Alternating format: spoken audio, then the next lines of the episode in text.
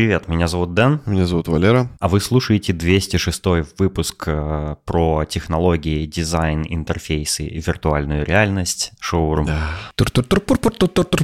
Сегодня мы хотим обсудить э, очень любопытную, интересную вещь, которую компания Apple презентовала в ходе конференции WWDC 2023. Э, их пространственный компьютер Vision Pro. И для того, чтобы получилось интересно, мы пригласили гостя, э, что давненько у нас в подкасте не случалось. Э, итак, встречайте у нас в гостях наш дорогой слушатель и наш друг Салават. Всем привет! Надеюсь, в этот раз качество моего голоса будет лучше, чем в выпуске про геймбоя. Мы уже это слышим, оно уже лучше, и это не может не радовать. Ура!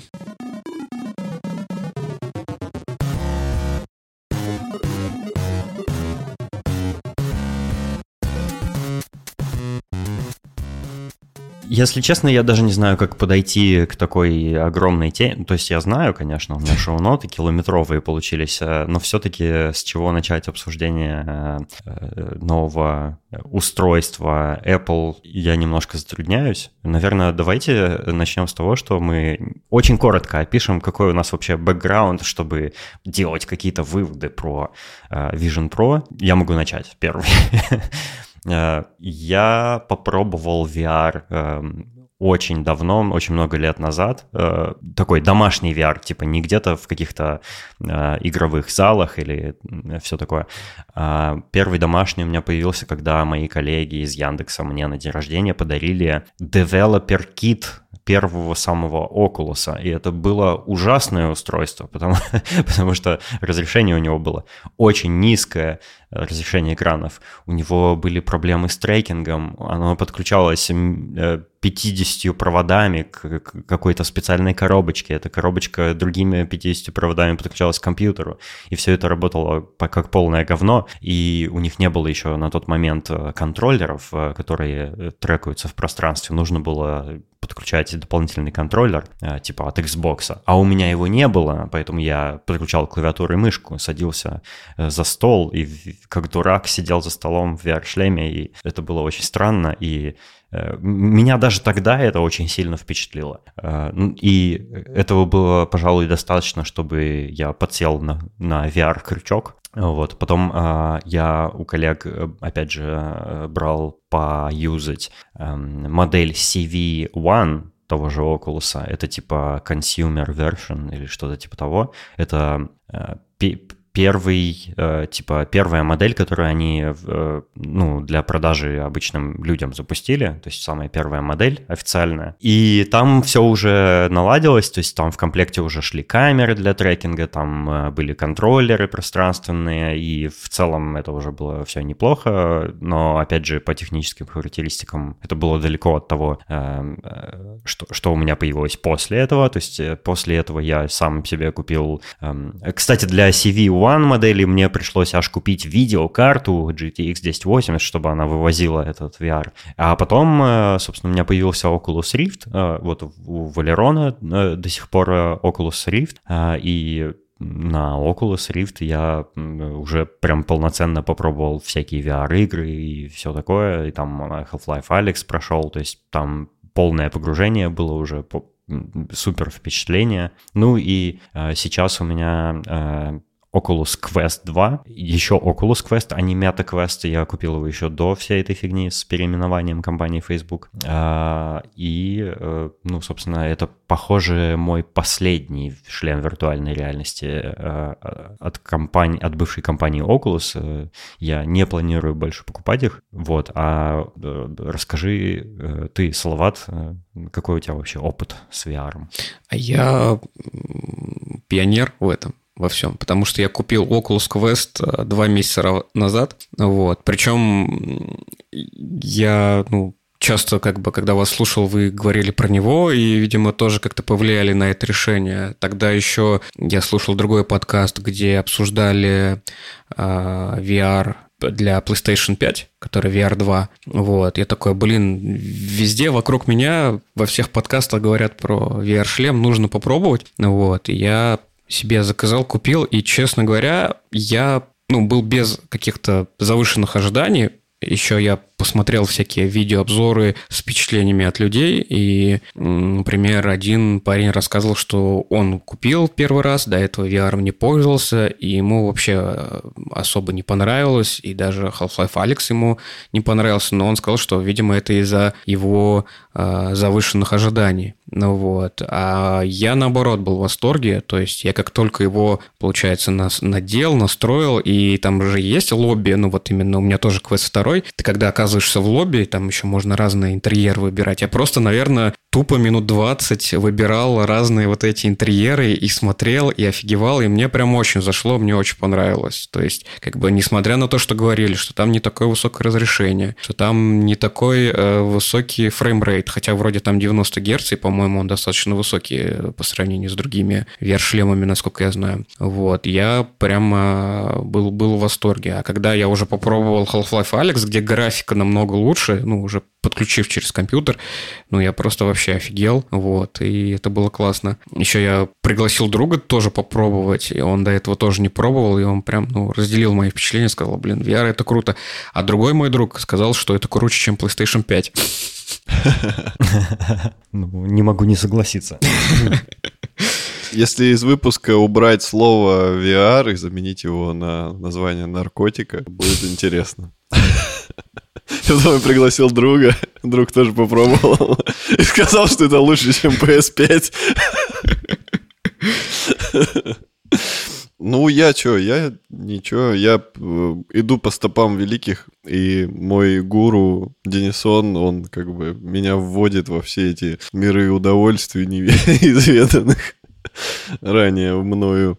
Вот, поэтому он мне, собственно, рассказал. Я как-то вообще этим вопросом не интересовался. И я такой, да ладно.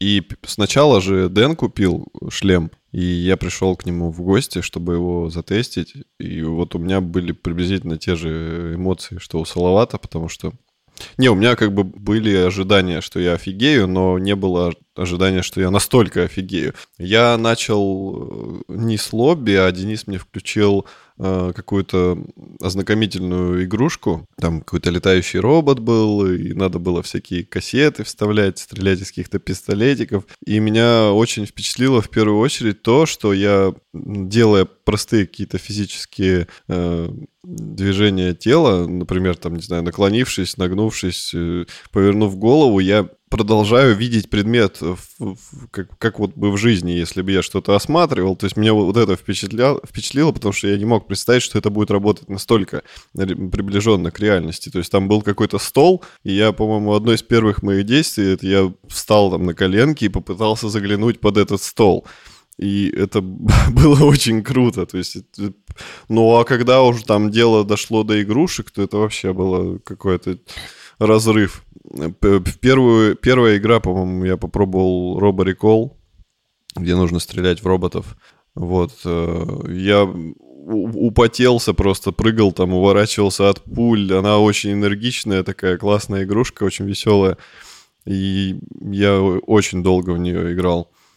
Ну и потом, конечно же, как, как и все мы, мы все приходим к Half-Life Alex, потому что на данный момент это вроде как эталон вообще всего VR, что сейчас есть, потому что я не знаю, как это можно переплюнуть. Ну, наверное, скоро переплюнут, но пока что это вообще бесподобно. Я недавно запускал шлем после очень долгого простоя, как-то я что-то про него забыл, он у меня лежал, пыли, лежал, пылился, и я запустил Алекс, и как в первый раз у меня были эмоции. То есть я опять испугался там в определенном моменте, опять стоял маркером, рисовал. Ну, блин, это круто. Несмотря на то, что шлем вроде как уже устарел, ну, типа, уже намного круче есть шлемы, я все равно тоже удовольствие получаю. И пока что у меня даже нет желания поменять шлем на какой-то получше. То есть меня, в принципе, все устраивает. И единственное, чего я боюсь, это то, что в дальнейшем просто они прекратят его поддержку, и я не смогу там во что-то более свежее поиграть. Вот это будет обидно. И тогда уже придется задумываться над каким-то апгрейдом. Ну, пока что вроде все хорошо. Насколько я знаю, они уже прекратили поддержку Рифта, то есть они на него ничего прям не делают больше, кроме того, что он просто продолжает работать, э, ну, по инерции. Но да, они его уже и не продают, и на сайте уже его нигде не упоминают, и все такое. Э, ну, это потому что они переключились, э, переключили внимание на VR-шлемы свои, которые могут работать самостоятельно без, без компьютера. И, собственно, почему, почему я приклеился к VR-шлемом Oculus, э, а именно по этой причине. Потому что изначально Oculus, когда только выпускали свои первые шлемы, они были там за одними из самых продвинутых, самых э, впечатляющих, не, не только в техническом плане, но вообще э, реализации VR, и как там все отзывчиво, и как точно все, и ну, всякое такое. А потом они выпустили линейку Quest, и что самое прикольное было, что он, ну, это самостоятельный, самодостаточный компьютер, э, Android-телефон внутри, точнее. Э, и даже сейчас, даже сейчас, э, ну, уже куча есть VR-шлемов, которые сильно лучше по дисплеям, по оптике, по отслеживанию э, контроллеров и все, все такое. Однако вот этот бонус квеста в том, что ты просто, ты, ты, для него не нужно больше ничего, кроме него самого. Это все перекрывает, все остальные, типа, плюсы других шлемов э, уже не важны становятся. Э, вот, мне кажется, ну, это, это важно, потому что собственно, Apple э, показала свой Vision Pro, и он точно так же может работать как самодостаточное устройство.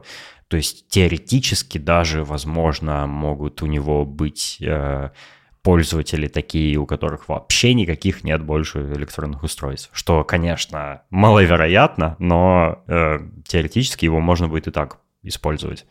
Э, и они для него делают собственную операционную систему, то есть там прям внутри полноценная система с App Store, программами, подключением к облаку и всем таким, то есть это прямо компьютер отдельный. Э, что, э, на мой взгляд, самое, самое, правиль, самое правильное направление вообще.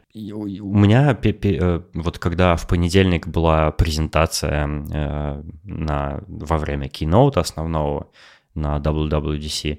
После презентации у меня просто не было какое-то время слов. Я открывал твиттеры, всякие мастодоны, всякие э, соцсети, читал, что люди пишут, и я не мог сам ничего написать, потому что я был в шоке, я был настолько сильно впечатлен тем, что показали, потому что, ну, во-первых, у меня уже накопился какой-то опыт и какое-то мнение про в целом вообще VR-индустрию, что в ней возможно, э, в каком состоянии сейчас там технологии, какие бывают девайсы, я Э, пробовал другие девайсы э, там у, у друзей.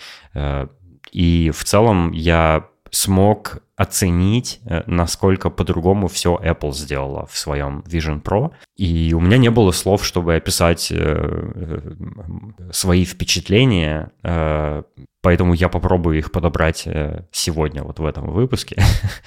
Эм, а с чего мы начнем? Давайте, может быть, начнем вообще с, э, с железяки, потому что, ну, про софт мы можем, наверное, и будем, наверное, бесконечно долго говорить, но давайте опишем вообще, что, что собой представляет Vision Pro. Не в том плане, что мы сейчас расскажем, расскажем это как новость э, нашим слушателям, потому что они наверняка уже все, все сами видели, но вот что мы именно думаем про сам девайс, девайс, какие наши впечатления? Я хотел сначала сказать, что я осознал, что я неправильно использовал слово пионер, то есть я не был пионером. я, я хотел сказать, что я э, в этом деле новичок, вот, а пионером является Дэн как раз-таки, потому что у него чуть ли не самая-самая первая версия. Вот. Э, и... Э, я вообще, можно сказать, октября. Нет, ты комсомолец. Я почему-то использовал это слово значение новенький. Бывает. А по поводу э, железа ты что именно имеешь в виду? Типа про технологию или про то, как он выглядит? Ну вот смотри, э, ходили слухи, что Apple покажет свой какой-то VR-шлем якобы, и были даже рендеры, которые как потом оказалось, были на удивление близки к тому, что Apple в итоге показала э, в реальности. Э, мне очень не нравились вот эти... Мне никогда вообще не нравятся рендеры, которые сделаны на основе каких-то утечек, там, патентов, каких-то скриншотов и всякого такого, потому что все вот эти... Э, дизайнеры, которые делают вот эти Apple концепты и на основе слухов, мне кажется, это все выглядит максимально жалко, максимально, ну, как-то топорно и вообще не по-эпловски, и мне всегда неприятно видеть концепты новых айфонов, потому что, ну, не, ну, Apple так не сделал. У меня всегда такая мысль, Apple так не сделает точно. У вот меня когда... такая, такая же история, особенно когда эти рендеры, они такие супер э, некачественные, ну, типа такой там э, глосси эффект на них, да, такой глянцевый, mm-hmm. и ты такой, ну, блин, а еще это в новости какие-то вставляют, типа, вот новый iPhone будет выглядеть так, и такой смотришь на это, думаешь, ну, блин, ну, как бы у вас, у вас в карманах iPhone, посмотрите, как он выглядит, он как бы, ну, хотя бы, хотя бы по эффектам, ну, там, подкрутили бы, но э, у меня на примете есть один единственный рендер, который мне прям понравился. Это когда iPhone сделали под Watch Ultra. Ну, то есть, как будто бы взяли дизайн э, часов вот этих Apple Watch Ultra и сделали из него iPhone. И там прям качественный рендер, и он выглядит прям настоящим. Я такой, я даже его захотел. Я такой думаю, ну вот если iPhone будет таким же, вот какой-нибудь iPhone Ultra, я бы его, наверное, взял, потому что он выглядит очень-очень прикольно. Ну, то есть, очень просто качественный рендер сделали, а не на 5 минут, не за 5 минут набросали, как это обычно делают. Uh-huh, uh-huh. Ну, у меня вот точно, я полностью с тобой согласен, то есть мне в основном тоже все не нравится. Я тоже видел этот концепт типа под, под iPhone под Watch Ultra, Однако а, мне все еще э, с трудом верится, что Apple когда-либо такое сделает, потому что, не знаю, а, они там сделали вот этот, э, ну, на Apple Watch Ultra у него же экран типа чуть-чуть в такой, на таком типа пьедестале как бы находится, они на, в iPhone это тоже сделали, это выглядит немного нелепо, то есть он, он толстый какой-то, какой-то несуразный, не знаю, ну, то есть, ну, я сомневаюсь, что такое возможно, хотя, блин, уже фиг знает, э, некоторые слухи которые утекают перед обычно всякими презентациями, они настолько уже точно попадают в, прям в яблочко, что я уже, блин, ничему не удивлюсь. Так, ну мы же ушли от темы шлема. Хотя, да, ну, в общем, когда, когда Тим Кук э, со сцены сказал «one more thing», это э, знаменитая фраза Стива Джобса, которую уже давно э, на их презентациях не слышал. Я такой, ну все, ну да, ну точно будет VR-шлем. И да, так и случилось. И когда они, показ... ну, они начали показ вот именно железа, то есть они показали сам девайс сначала красиво, с разных углов. И я подумал, блин, э, это именно то, что практически точно то, что утекало в, во всяких вот этих рендерах фанатских. Однако, ну, Apple показала это на другом уровне совершенно. То есть их рендеры, там, конечно, рендеры они всякие показывали, но их рендеры, они настолько качественно сделаны, что ты видишь, по сути, то же самое, что в фанатских рендерах было, однако вот то, что Apple срендерила, тебе хочется уже. вот это, это, это сильно отличает. И, и, э, вообще мне нравится, как э, Apple презентует все свои девайсы максимально реалистично. Даже если они показывают не настоящий девайс, а не видео или не фото этого устройства, а рендер, а на их сайте все вообще абсолютно это рендеры, это не фотки. Эм, мне нравится, что они максимально, возможно, приближают визуализацию своих устройств к жизни. И что любопытно, но мы про это попозже еще подробнее э, поговорим, Э, во время презентации все вот эти интерфейсы, которые они показывали, все вот эти окна в Vision OS и вообще весь experience внутри этого э, устройства, это по заявлению, собственно, э, людей из Apple и по заявлению тех, кто попробовал на конференции в течение 30 минут этот шлем, они говорят, что это это оно и есть, это запись с реального устройства, то есть это не симуляция того, что ты увидишь, а это и есть то, что ты видишь внутри этого шлема, что супер круто, потому что если ты заходишь на сайты разных других производителей VR-шлемов, а, они обычно показывают приближенную визуализацию к тому, что там у них воплощено внутри. То есть это не настоящая лапша, а способ сервировки, знаешь, как на упаковках с дошираком пишут.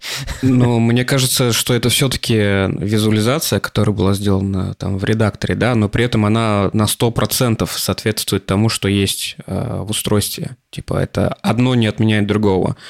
Так же, как у них рендеры устройства, они на 100% выглядят как реальное устройство. Также и, и интерфейс интерфейсы. Причем они пошли дальше, они не только рендерят устройство интерфейса, они еще и людей рендерят. Там в Твиттере был твит, который уже удалили а, на тему того, что там, а, когда ну, в, самой, в самом видео, где презентуют, как а, парень надевает очки вот эти на себя, гарнитуру, там в так, происходит момент, где вот реальный парень переходит уже в, в 3D-рендер. Вот. И это если сильно не сматриваться незаметно, когда про это говорят, ты такое пересматриваешь и ну, это, это, это, замечаешь этот момент.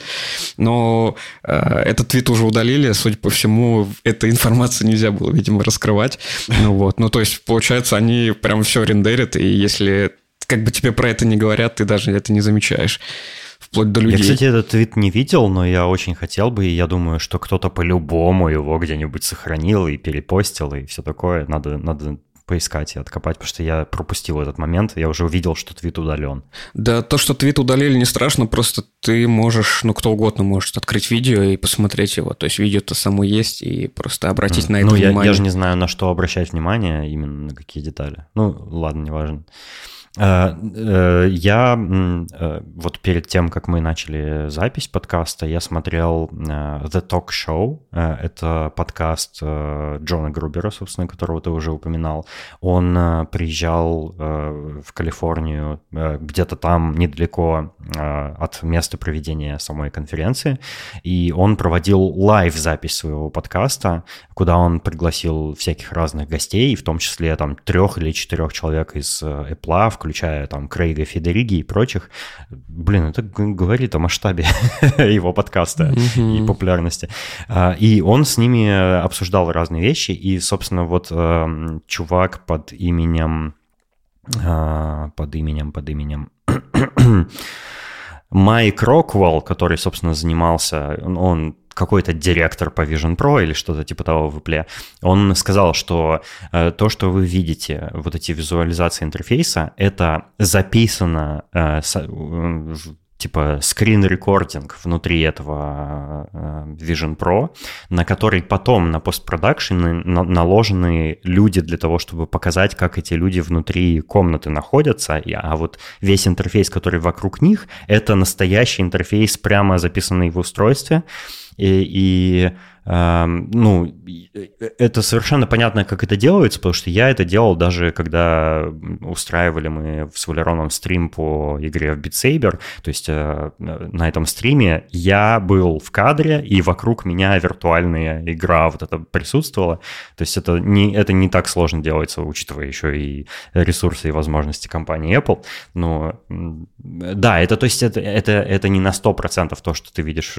ты себя, конечно, в третьем лице не можешь видеть в этом шлеме, но э, я имею в виду все интерфейсы, и вот как они, как они там открываются, закрываются, перемещаются, переходят из одного состояния в другое, это все реально, как оно работает в устройстве, что э, супер круто. То есть э, можно подумать, ну, можно задаться после просмотра вот э, э Vision презентации Vision Pro, типа, а как на самом деле это будет, вот когда ты его наденешь, да, купишь, наденешь там, э, как это будет выглядеть. А вот именно так, как показано на сайте и в презе. Я еще э, поначалу воздерживался от э, э, писания в соцсети про Vision Pro, потому что, э, конечно, сразу после презентации все соцсети взорвались э, шитштормами всякими, и там люди э, начали высказывать свои супер экспертные мнения э, про то, что платформа это мертворожденная, она не, не полетит, и вообще Apple все сделали неправильно,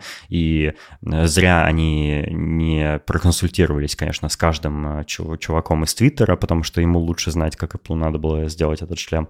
Э, у меня всегда в такие моменты возникает такое, такое э, типа, непонимание и вопрос, типа, почему вы не можете восхититься великолепными возможностями технологий современности вместо того, чтобы вы изливать желчь, а наоборот попробовать, ну, э, типа, попробовать как это сказать, embrace it и, и, и, и, и насладиться, и заинтересоваться этим, и вообще восхититься, потому что особенно У если меня... э, я читаю комментарии от людей, которые не пробовали VR в принципе, А, а я, а я читал комментарии от людей, про которых я знаю, что они не пробовали. И они критикуют это и говорят, что это фигня, и вообще выглядит нереально, и э, все эти ожидания не будут оправданы. Ну, блин, мне кажется, иногда лучше молчать, чем говорить. Кстати, по поводу людей, которые не пробовали, э, э, как бы это еще, наверное, можно понять. То, что, да, человек не пробовал, и он, в принципе, может предполагать, как это может выглядеть и как это может работать.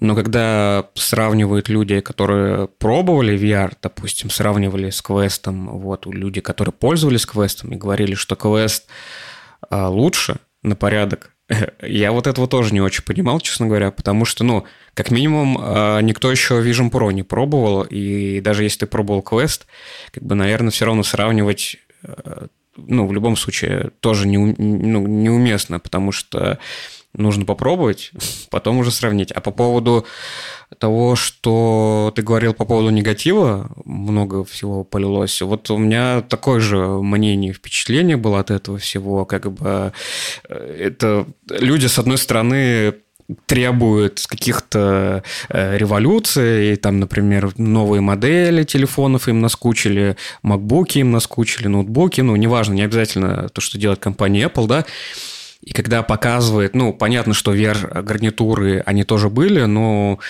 когда показывает что-то вот э, на таком уровне, и это прям чувствуется, что это какой-то новый шаг, несмотря на то, что уже там Oculus и Facebook идут по этому пути какое-то время, да, но когда это выходит, ну, мне кажется, это выходит на такой уровень, и я тоже был сильно под впечатлением, и мне прям вообще не хотелось, э, даже у меня мысли не было как-то вот э, какую-то критику писать. Понятно, что идеальных устройств не существует. Понятно, что у него есть свои минусы. Вот. Но в целом я на самом деле, может быть, это как-то повлияло то, что когда я тоже смотрел, я чуточку, это, конечно, банально прозвучит, но я до последнего не верил, во-первых, что Apple покажет гарнитуру, потому что мне казалось, что это слишком рискованный для, для них этот шаг. Но когда они показали вот это One More Thing – я такой, вау, это что, это реально происходит? Это в 2023 году, это вот прям, ну, я был, я был под впечатлением. То есть это... Э, ну, мы, наверное, попозже тоже об этом поговорим, да, что понятное дело, что это первая версия, и будут еще там, если представить, что будет через 5 лет, через 10 лет, это будет как бы, ну, так, э, детский, детский лепет, наверное, да, но уже, уже видно, что э, такие большие компании, как Apple, видят в этом перспективу, а и, и они могут дать э, такой заметный, ну, как это сказать, импакт этому всему, да, что популяризация и так далее, если еще разработчики, больше разработчиков потянутся, вот, это прямо, ну, это, это будет пушить. То есть тут даже, наверное, я рад не из-за того, что вот Э, я там смогу купить или не смогу купить, да, то, что это будет продаваться. А я рад, что, в принципе, э, такая как компания, как Apple, тоже в эту гонку э, вошла, скажем так, вот, потому что для меня, ну, как бы это, как, это конкуренция, вот, а в конкуренции рождаются хорошие продукты, вот, то есть меня вот этот, вот этот момент еще, еще радует, что это не просто будет штука для гиков, которые ну, там, этим э, увлечены, да, это как будто бы уже на э, более широкие массы может выйти, и через какое-то время, ну, не сегодня, не через год и не через два, а, не знаю, лет через пять уже более, как бы, тесно интегрироваться в нашу жизнь, и это уже не будет восприниматься как какая-то диковинная штука, вот, и причем я не говорю сейчас про цену, да, то есть, как бы, тут цена вообще, ну, это отдельный разговор, ну, вот, просто если вот так вот про это подумать, ну, не думать про цену, что вот Apple выкатила супер дорогую штуку, а подумать немного про будущее. Хотя про это тоже в Твиттере писали, да, что там вспомните, какой был самый первый iPhone, вспомните, какие были самые первые часы и какие они сейчас, да. И если просто представить, что, например, шлем будет также развиваться, как развился iPhone или хотя бы Apple Watch, вот, то это просто, ну, я, мне даже сложно представить, что из этого получится в будущем. Я сразу вспоминаю э, книгу «Первому игроку приготовиться», ну вот, где прям эта виртуальная реальность прям очень плотно интегрирована, ну то есть это про, про будущее, и, кстати, фильм тоже есть, и мне захотелось, захотелось пересмотреть, ну вот, и это, и это уже кажется не такой фантастикой после всего этого. Вот. Это у тебя не кажется, что это, о, это еще непонятно, это, наверное, при моей жизни не будет. Уже кажется, что это, возможно, при наших жизнях-то и может и быть на самом деле.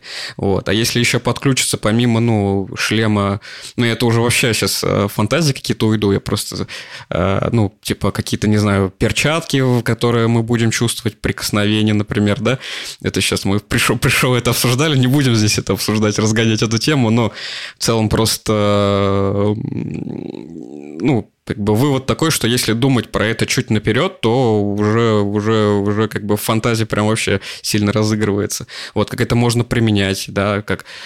Вот. Все, я останавливаюсь на этом. У меня есть из всего этого мой первый вопрос. Я написал 10 вопросов, чтобы не сидеть молча. Вот, поэтому у меня есть вопрос. А, как вы думаете, ребятки мои, а, как э, ответят конкуренты и как долго нам ждать, и смогут ли они вообще дотянуться до вот этой вот звезды, которую выпустила Apple. Типа, насколько, насколько трудно будет вообще вот им конкурировать сейчас. Понятно, что как бы понятно, что непонятно, потому что вроде как э, очки от Apple э, они не позиционировали прям вот именно для гейминга, например, да? А, а другие очки все-таки больше для игр. То есть они чаще всего именно так себя позиционируют. Типа вот играйте, у нас вот так вот классно, быстро, здорово, столько-то герц и все такое. Тут про это ничего особо почти не было. Вот, но все равно, получается, они могут, конечно, отбрехаться этим фактом и сказать, что, ну, типа, да, Apple что-то выпустила, но у нас-то как бы другой профиль, мы-то вот по играм, мы, типа, дальше и будем продвигаться по этому направлению. Либо они все-таки задумаются и начнут как бы шарашить какие-то ответочки. Как вы считаете? Дэн, Дэн, давай сначала лучше ответишь ты, а я потом про реакцию Цукерберга расскажу. Вот, да, и... давай. Окей. Okay.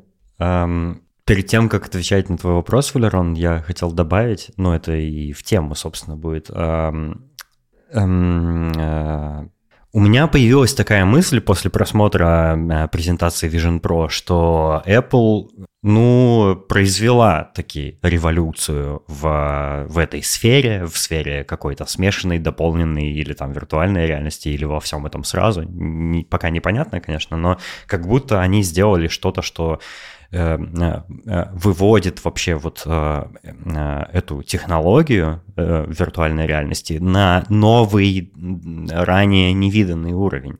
И обычно, если я высказываю эту мысль где-то в соцсетях или в чатах, я получаю такой контраргумент.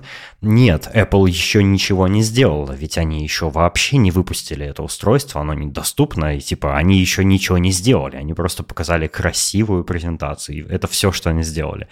Но мне кажется, это абсолютно несостоятельный контраргумент, ведь устройство уже существует физически, и люди его уже попробовали во время э, презентации WWDC. Да, тут можно вспомнить э, знаменитую э, зарядку, которую они так и не выпустили как контраргумент. Air Power. Да. Я тоже, про, я тоже про нее вспомнил, но больше у меня в голову примеров других не приходит. И тем более эта зарядка, она была так, ну, типа ее чисто на одном слайде показали, и сложно представить, что Apple там, сделав 40-минутную презентацию, потом через какое-то время просто замнет, ну это просто... Не, кажется, ну я невозможно. это больше, больше в шутку сказал. Ну просто, типа, такой ну, прецедент... Ну, это, во-первых, что они что они уже не могут это замять, разумеется, потому что, ну, су- судя по их рассказу, они там много лет это разрабатывали, они построили целую экосистему, разработали э, гайдлайны для разработки, всякие дизайн, дизайн-правила там и все такое, и привлекают разработчиков. Э, так более того, устройство уже существует, оно было на демо-стендах, и люди их пробовали живьем, прям пробовали этот experience, и э, там одним из первых я посмотрел видео видео Маркеса Браунли, который тоже был на этой конфе, тоже э, делал репортажи с нее, и он попробовал, и Джон Грубер попробовал, и разные другие э, журналисты там с сайтов с того же 9 to 5 Mac попробовали. Э, э, они все примерно об одном и том же говорят, потому что у них очень было эм, то, то есть вот это демо, которое они пробовали, оно было очень эм, ограниченным в плане того, что в плане свободы того, что они могли делать, потому что э, там были надзиратели, скажем так, которые говорили им, что, куда посмотреть, что нажать и все такое, то есть это полностью было guided такой experience, и э, все, что они хотят, они не могли там делать, разумеется. Э, но э, они повторили собственно, э, те возможности, которые показывали во время кейноута Vision Pro. Э, и они говорят, что э, это взрывает мозг, это впечатляет еще сильнее, чем это было на презентации. То, что Apple показала, это правда. И там первыми начали, там, я не помню, кто именно, но кто-то из журналистов сказал, что эм, когда ты смотришь сквозь этот шлем э, на свой, на, на реальную комнату, на реальное окружение, это воспринимается практически как будто ты э, надел полностью прозрачные очки, то есть как будто ты видишь насквозь, как будто он полностью прозрачен, а ты не видишь видеопоток с камер, и там совпадает и угол обзора, и по ощущениям у экранов у этих там больше, чем 60 Гц, об этом попозже мы поговорим. Э, то есть э, э, как будто, ну, их ощущение, как будто Apple не наврала нигде, и я склонен верить, что то, что они показывали, это то, что мы получим в итоге. Э, однако, да, мне кажется, стоит уже перейти к, к, к этому моменту. А, э, сорян, я забыл про твой вопрос, Валера. Эм, Apple Vision, э, Apple эм, представила Vision Pro как эм, они называют это Spatial Computing Device, а, или spatial computer просто. Они это не называют ни дополненной реальностью, ни виртуальной реальностью, ни смешанной реальностью, ни какой-либо еще реальностью.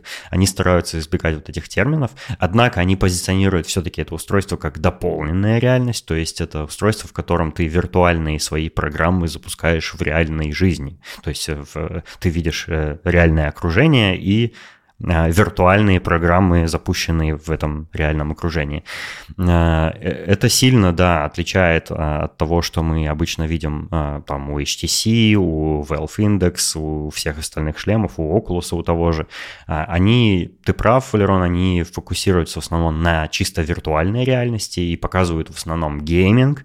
Ну, я думаю, потому что это, наверное, самое впечатляющее, что можно там сделать.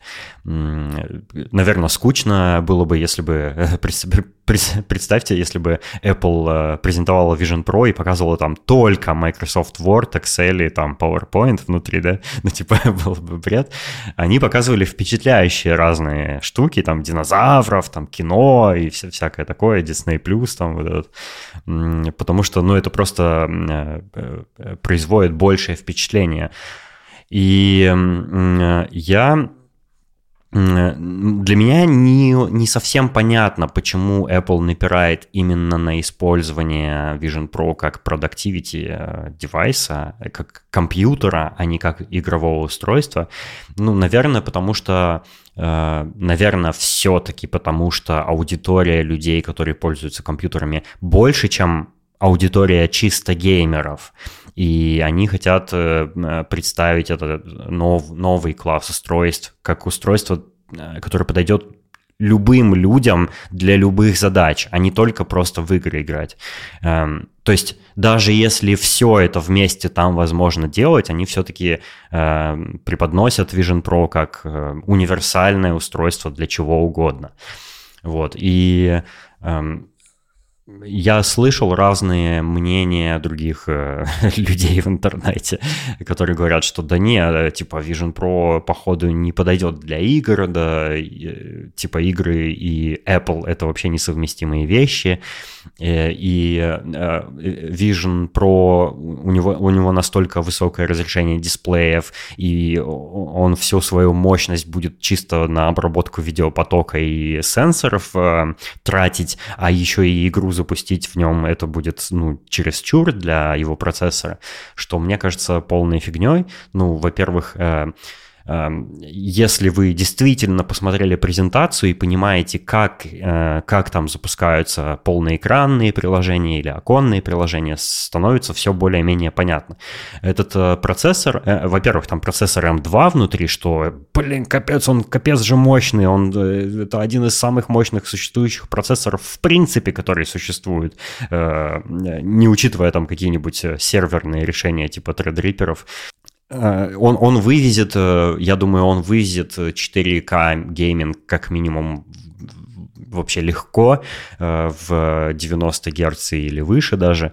Э, во-вторых, Apple э, сейчас, ну и, и, на, и на этом Keynote, и в принципе в последнее время они делают всякие разные фреймворки, разные там программы для того, чтобы помогать разработчикам игр портировать их игры на платформы Apple, там на iOS, на Mac. Вот недавно они показали какой-то фреймворк, который запускает игры под DirectX 12 12 вообще почти нативно, э, что, конечно, э, фантастическая новость.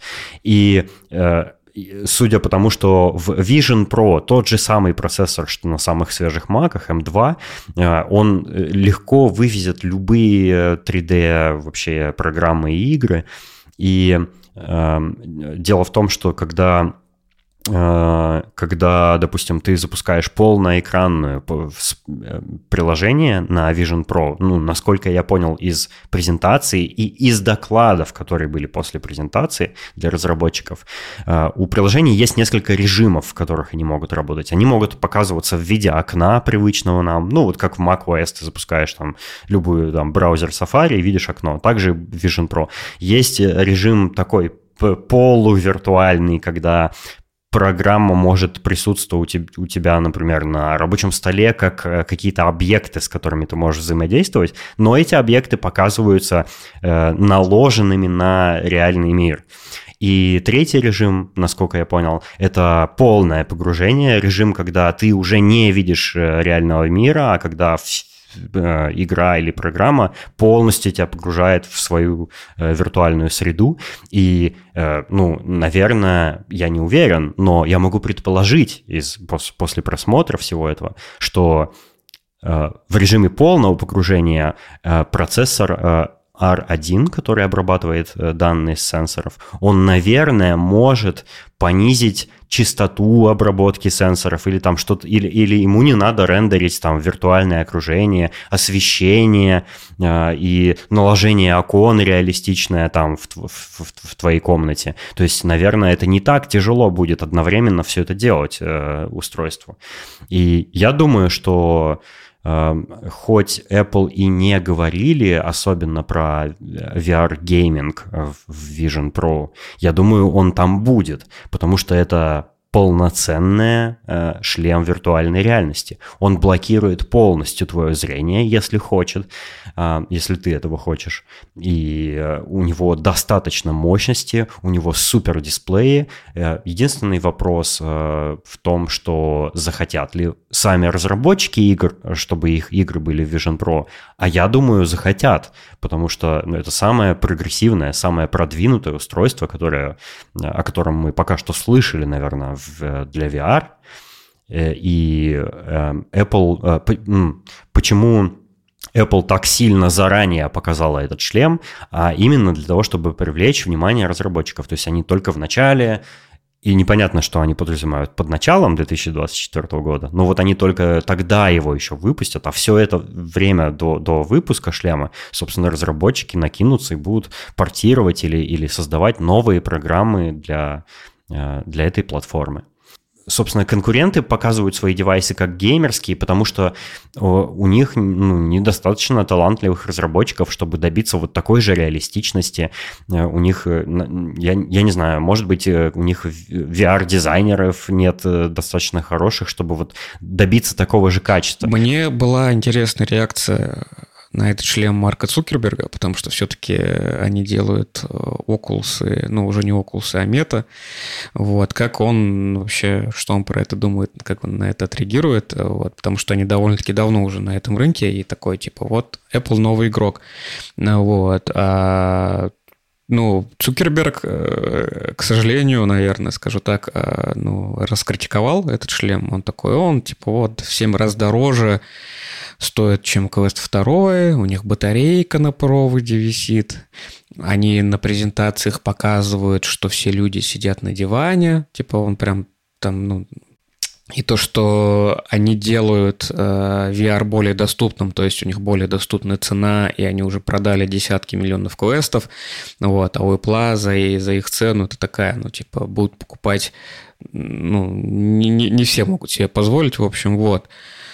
Э, я бы, наверное, на его месте, может быть, э, наоборот, порадовался бы, потому что, опять же, мне кажется, вот то, что я уже повторяюсь, но Apple, наоборот, может толкнуть индустрию вперед, и от этого, ну, как бы Oculus тоже может выиграть, потому что если а, об этом уже начинает говорить Apple, люди могут обратить внимание в целом вообще на VR-индустрию, которые про это не думали, вот, то есть я вижу, что это такой, ну, дополнительный маркетинг, наверное, вот, и так как они над этим тоже работают, и так как эм, ну, опять же, не все люди э, купят себе шлем за 3,5, могут обратить внимание на квесты, как раз-таки, которые более, более, более доступны и приобщиться, и мне кажется, это, э, это на самом деле хорошо. Вот, и тут как бы, ну, Возможно, это была критика, связанная с тем, что он как бы сотрудников своих успокаивал. Типа, нам пока ничего не грозит, мы вот делаем то, что делаем, у нас разные пути. Возможно, с этим связано. Но у них, может быть, действительно разные пути. Вот. Но пока, конечно, в техническом плане у Apple все выглядит намного-намного круче. Вот. А по поводу... еще я обратил внимание, что вот как раз я посмотрел ролик, где презентует, скажем так, Quest 3, где Цукерберг сам в этом шлеме, и он, э, он там очень такой, конечно, веселый, активный в этом шлеме, он там и бокс есть, и... но они показывают игры. Вот, и Apple, видимо, тут решила пойти немного другим путем, в том плане, что они игры показывали по минимуму. Можно сказать, они вообще не показывали. Там единственный, по-моему, а если память мне не изменяет, был момент, где а, девушка сидела, играла какую-то спортивную игру, баскетбол, по-моему, но это просто вы... она в руках держала DualSense, это контроллер от пятого PlayStation, и просто у нее было открыто окно, то есть это как бы, ну, то же самое, что играть на телевизоре, вот, то есть это не... Но это не... была игра из Apple Arcade, насколько я помню, то есть они сказали, что игры из Apple Arcade будут доступны для запуска. Ну, то есть это прям не, не, не тот 3D, то есть не, не тот VR-experience в играх, вот, и... Опять же, возможно, и Oculus хотели бы, наверное, что-то сделать с тем, чтобы э, в них можно было не только играть, но еще работать, но, я так понимаю, Например, та же история с текстом, да, то, что можно открыть э, в квесте э, браузер, и, там шлем выше, шлем ниже, и у тебя уже там расфокусировка, и тяжело долго работать а, с текстом, да. Вот. А, видимо, у Apple получилось добиться, вот когда они говорят, что у них типа прям crispy текст, sharpness. Вот. И мне кажется, ну, вот без вот этой технической возможности реализовать вот этот софт было бы сложно. Ну, вот. И просто, ну, у Oculus нет такой технической возможности это сделать. Да, ты можешь пользоваться браузером, если хочешь, можешь открыть текст, но читать его так себе там будет. Вот. Эм, и, ну, как бы в целом, наверное, вот ключевой момент, про который ты вот в самом начале говорил, что э, Apple не позиционирует э, это как VR-гарнитуру или AR-гарнитуру. А они прям это называют, э, получается, ну, если дословно переводить, пространственный компьютер. Вот, то есть они как бы, это, это, не, это не, не просто там в игры ваши играть, да, как бы они говорят нам, ну, условно, это что-то более серьезное, это, это не шлем, это не гарнитур, это не аксессуар к чему-то компьютеру или не самостоятельный аксессуар, это полноценный компьютер. Вот, вот что говорит нам Apple. Угу. У, у, у Цукерберга, ну, судя, судя по словам Цукерберга, у Apple и у, у Меты разный подход к э, этому классу устройств. И это действительно так, потому что, э, ну, насколько я могу судить, Meta делает свой квест для того, чтобы э, люди получали какой-то общий э, опыт в играх, в всяких виртуальных чатах и все такое. То есть как бы они коммуницировали и связывались друг с другом в виртуальном пространстве, что прикольно. А, Apple же э, говорит, что ты там свои внутри experience ы виртуальные всякие получаешь, но когда ты, э, когда другие люди с тобой пытаются взаимодействовать, пока ты носишь Vision Pro на голове, это, это тебе никак не помешает. То есть ты их увидишь, ты сможешь с ними говорить, они увидят твое лицо на внешнем дисплее и все такое. То есть если у меты вот этот вот социальный experience в шлеме через онлайн, грубо говоря, то у Apple социальный experience через офлайн. Эм, а мне, в свою очередь, кажется, что э, они оба неправы, и, и я им расскажу, как лучше всего сделать. Не делайте никакой вообще социальный experience. Я хочу сидеть в шлеме, не видеть никаких людей, хочу быть один и играть, и, и, и получать удовольствие в одиночестве. Я, я, как это называется, интроверт, я, я хочу только виртуальных персонажей видеть, а не реальных людей. Нафиг мне вообще эти ваши фейстаймы все. Ну, это я шучу, конечно. При всем при этом Facebook, точнее Мета, она же напирала, что они будут делать метаверс, но у них да, по-прежнему это приложение, как оно Horizon называется, да, не зарелизено. То есть оно там до сих пор еще не вышло. Вот. И тут, конечно, наверное, немного... Э... Ты видел его? Ты видел этот Horizon? Я видел только страницу в магазине, вот, но я не смотрел, что там внутри, вот эти скриншоты, вот. Э, при всем при Это том, что просто... Цукерберг говорит, что мы как бы типа, ну, как бы он говорит про metaverse, но они до сих пор не, вы, не, вы, не выкатили это приложение, ну, типа, вот, come on. Я в соцсетях читал очень много э, э, отзывов а, каких-то инсайдерских от сотрудников а, Меты. Эм, и, судя по всему, там ситуация такая, что Цукерберг очень хотел вот этот метаверс создать, э, э, создать такую типа экосистему и платформу виртуальную, где ну, люди могли бы общаться, а еще там можно было зарабатывать безграничное количество денег, потому что там ну, много возможностей. Ну, то есть это очень привлекательная среда, однако э, практически никто из сотрудников самого самой меты вообще не верят в эту идею, и все очень скептически к ней относятся, и многие критикуют к тому, что, ну, в каком состоянии вообще этот Horizon находится. Ну, если посмотреть на скриншоты, которые люди публикуют, я сам тоже не пробовал, он э, мне, мне пока не добавили в э, бета-доступ, э, но судя по тому, что я вижу на скриншотах, это какая-то компьютерная игра 2003 года с ужасной графикой, с, ужасными нелепыми дурацкими аватарами какими-то, Э, и, и, и вообще и непонятно, ну там все выглядит, как будто это сделано для детей, и при этом непонятно, а зачем вообще туда заходить и что там делать. Там э, какие-то свои собственные способы э, э коллаборативной работы, которые, э, ну, они, они слишком узкий спектр функций, скажем, там, э, там можно поиграть на, на, э, в теннис за теннисным столом. И, и зачем вообще это делать? Ну, то есть, э, как я это буду применять? Зачем мне в теннис с кем-то в онлайне играть в VR? Это очень как-то странно. И я думаю, они не, они не могут нащупать вообще, зачем вообще этот метаверс кому-либо нужен. И, может, он никому на самом деле не нужен. Я думаю, поэтому Apple и не говорила вообще про метаверс и всякое такое. То есть есть по, вообще в жопу этот метаверс, он никому не нужен, ну, судя по, как бы, по презентации Apple, да, а, мы, мы лучше сделаем так, что ты будешь какие-то супер-супер впечатления в шлеме получать, но при этом это не помешает тебе с реальными живыми э, людьми из мяса взаимодействовать в реальности. Живые люди из мяса, хорошо звучит. А, Валерон, какие у тебя вопросы еще есть? Давай, э, помогай, не молчи. Ну, у меня был вопрос, на который так никто и не ответил почти толком.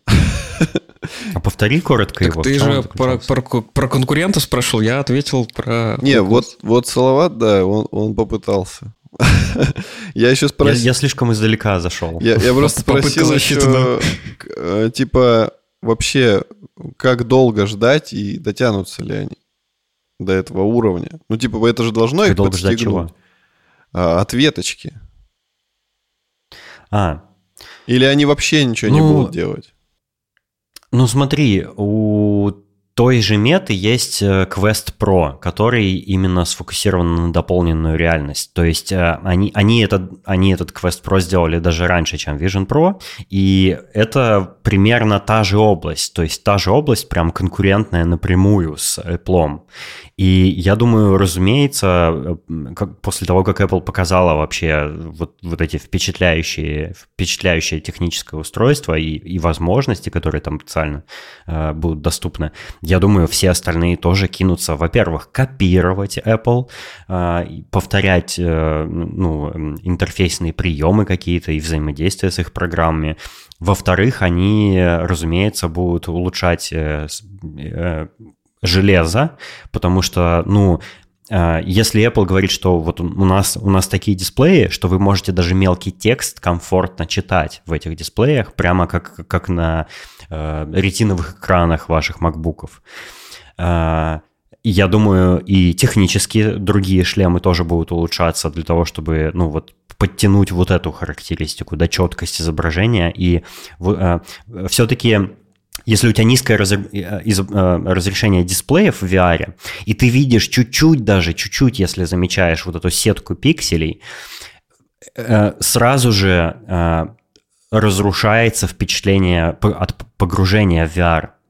Как только ты видишь эту сетку, ты понимаешь, где ты, что ты не в виртуальности где-то, а, а у тебя перед глазами дисплеи какие-то висят. А у Apple этого нет. Я думаю, вот это первое, наверное, ну, техническая, техническая часть, это, наверное, первое, что конкуренты начнут улучшать, потому что это самая простая часть, самая очевидная. То есть ее понятно, как решить. Понятно, что нужна, нужны более э, дисплеи более высокого разрешения, более емкая батарея, более точный трекинг, там всего отслеживание рук, возможно, и всякое вот это. А, как они будут конкурировать с экосистемой Apple, которую Apple сейчас э, строит, с, э, с интерфейсом, с магазином, с привлеченными разработчиками, я понятия не имею.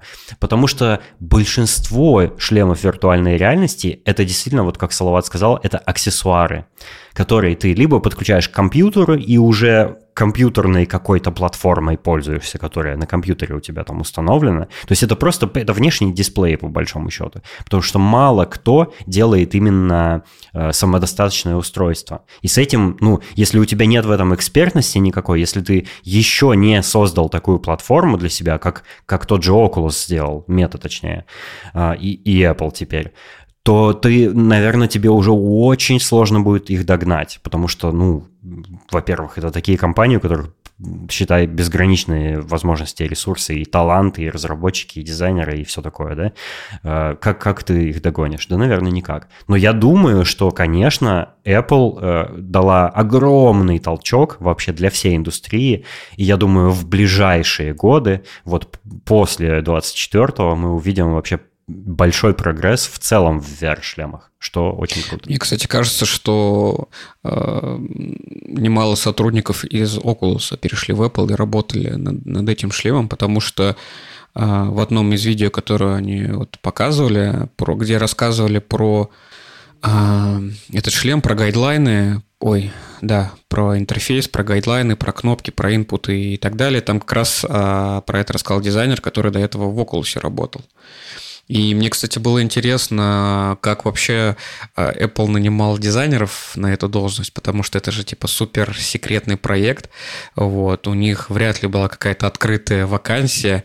И вот интересно, они просто ну, следили за в целом индустрией, кто над чем работает, и предлагали им поработать над этим. Вот интересно, как это происходило. Слушай, ну мне кажется, что ни для, ни для кого не секретом было, что Apple что-то исследует в этой теме, в VR, так же, как, например, ни для кого не секрет, что они что-то там исследуют в теме автомобилей. И они могут нанимать э, других э, людей из других автокомпаний, например, которые автомобили делают. И, ну, это, это же, по сути, ничего не значит. Они их нанимают для research а, грубо говоря. И также они могли и сотрудников Oculus э, hunt ить для того, чтобы свои какие-то внутренние research и проводить. Но никто же не знал, что они возьмут и вот бах, и покажут такое. Что еще смешно, э, э, ходит в соцсетях такая картинка, типа MVP, которое вы готовили в своей компании, и MVP, которое э, показала Apple. И мне очень нравится этот подход. И я вообще слежу за тем, как э, работа ну, в Apple э, устроена всеми доступными мне средствами. Например, у них нет performance review, у них нет митингов один на один, где ты там с своим менеджером каким-то общаешься. В моей компании такое есть, где я сейчас работаю. У них нет оценки задач в сторипоинтах и, и много вот этой вот бюрократической лишней agile э, хрени, которые везде все практикуют. И э, ну, э, это, очень круто. И, и, и то, что они в итоге показали, выглядит не просто как MVP, а уже как полноценное, законченное, финализированное что-то такое прям уже прям финальное. И это совершенно разный подход вообще к... Это, это не стартап, это не стартап. Они не начинают с минимально, minimal viable product. Они делают сразу штуку готовую. Ну да, у них просто как бы они сколько лет работают над э, айфоном, айпадом, часами, и у них э, просто куча денег, и это все вместе соединилось, и получилось вот это.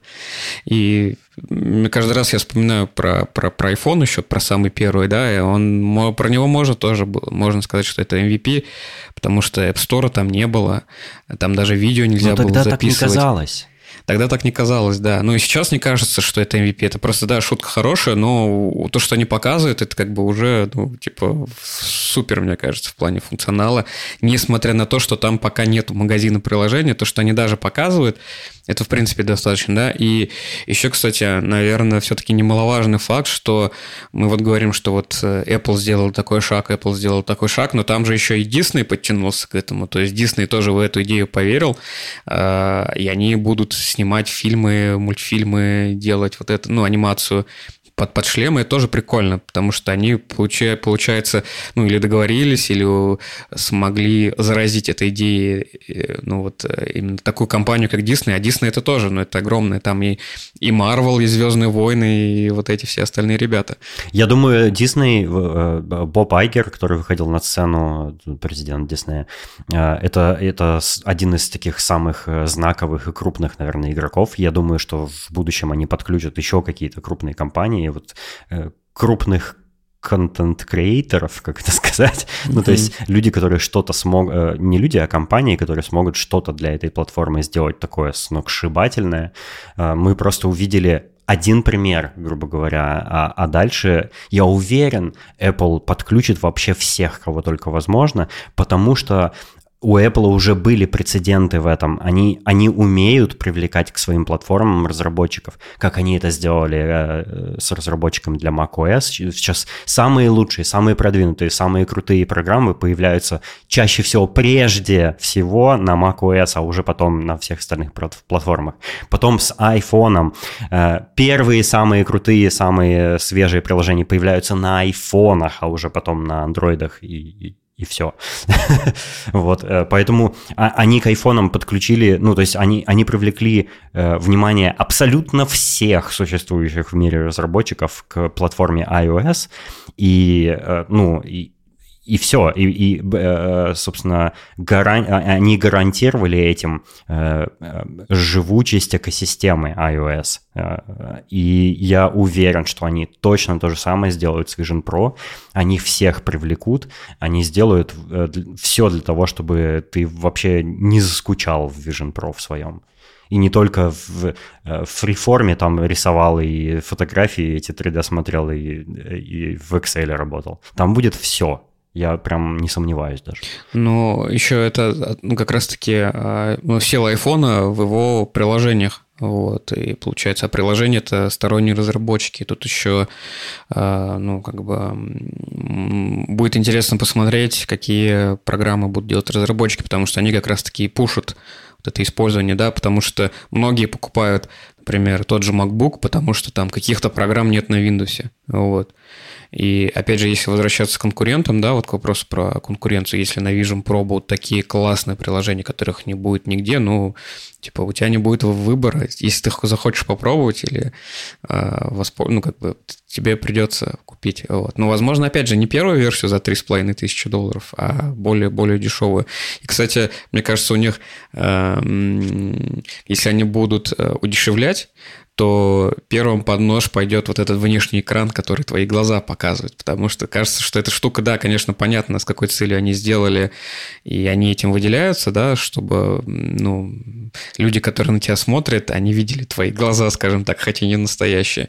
Но все равно у меня вот э, к этому есть э, некие, ну вот, некие вопросики, скажем так, потому что это выглядит немного так кринжово, ну вот, и мне кажется, первое, от чего они избавятся, это вот от этого экрана. Я, кстати, узнал интересную подробность про этот э, экран. Э, дело в том, что я э, после презентации в понедельник я не переставая изучаю вообще все материалы про Vision Pro, которые выходят, читаю все статьи, смотрю все, слушаю все интервью, подкасты, видео, обзоры, вообще все, каждый пиксель уже изучил на сайте Plar, разумеется.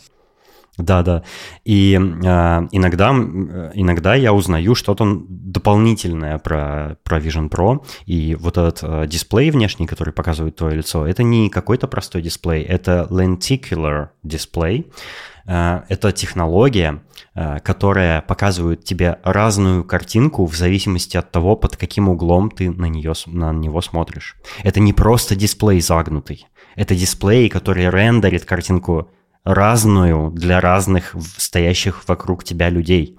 То есть, если ты, э, например, представь э, перед тобой, вот ты сидишь на диване, перед тобой прямо стоит человек, слева и справа человек. Все три из них увидят разную картинку на, на этом дисплее. Первый перед тобой человек увидит как ты смотришь на него, а, а люди по бокам от тебя увидят, как ты смотришь на человека посередине, а не на них. То есть э, э, это, это как будто это что-то что типа голограммы, короче говоря, только в виде дисплея. Звучит прикольно, но при этом, например, есть такой момент, что если есть чей-то портрет, Например, вот, допустим, картина висит. И там есть такой эффект, что если ты справа на эту картину посмотришь, на этот портрет, у тебя будет складываться ощущение, что глаза вот нарисованного человека или сфотографированно смотрят на тебя.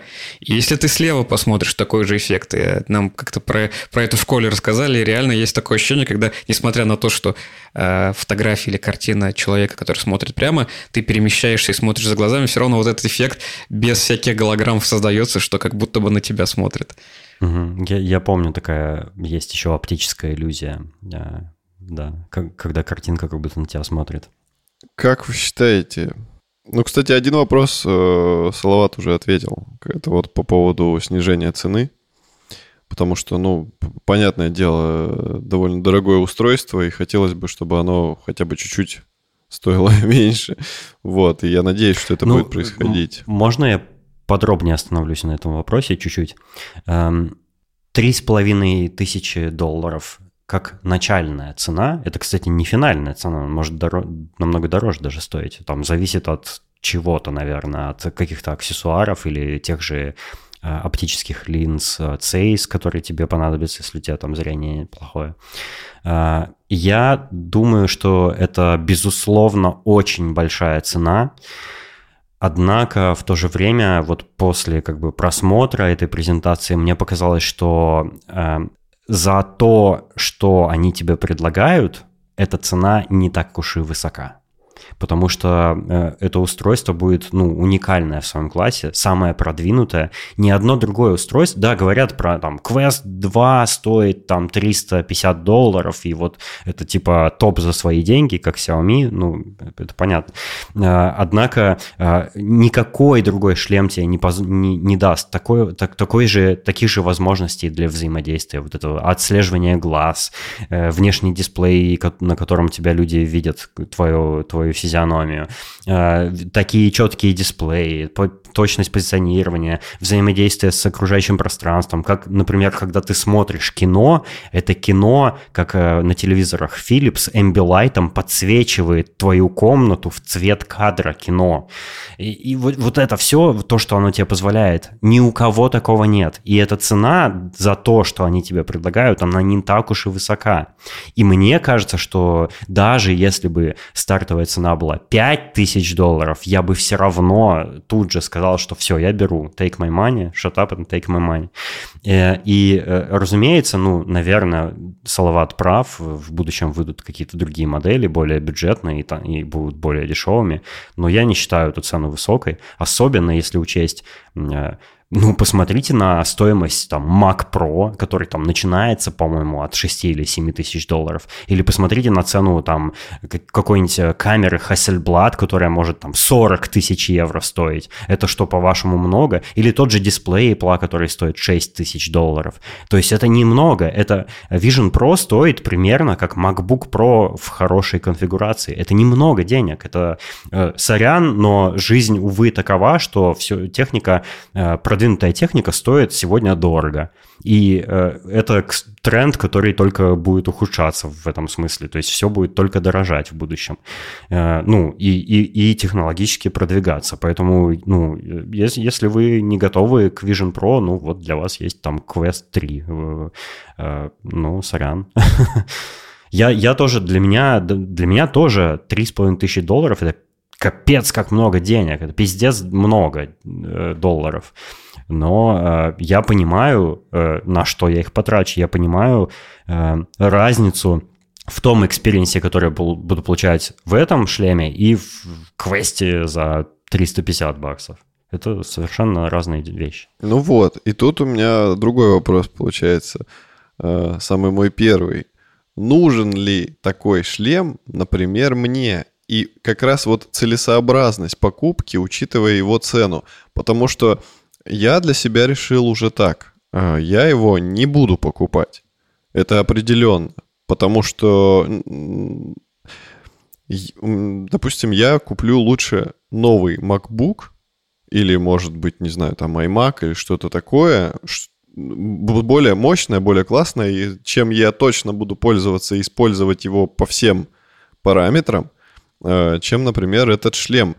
Здесь как бы вопрос не в том, что я его, допустим, не хочу. Я бы хотел его попробовать, но просто у меня есть такое впечатление, что я не буду, как это, юзать его на все бабки. Вот в чем меня отталкивает. И это прям очень большой аргумент.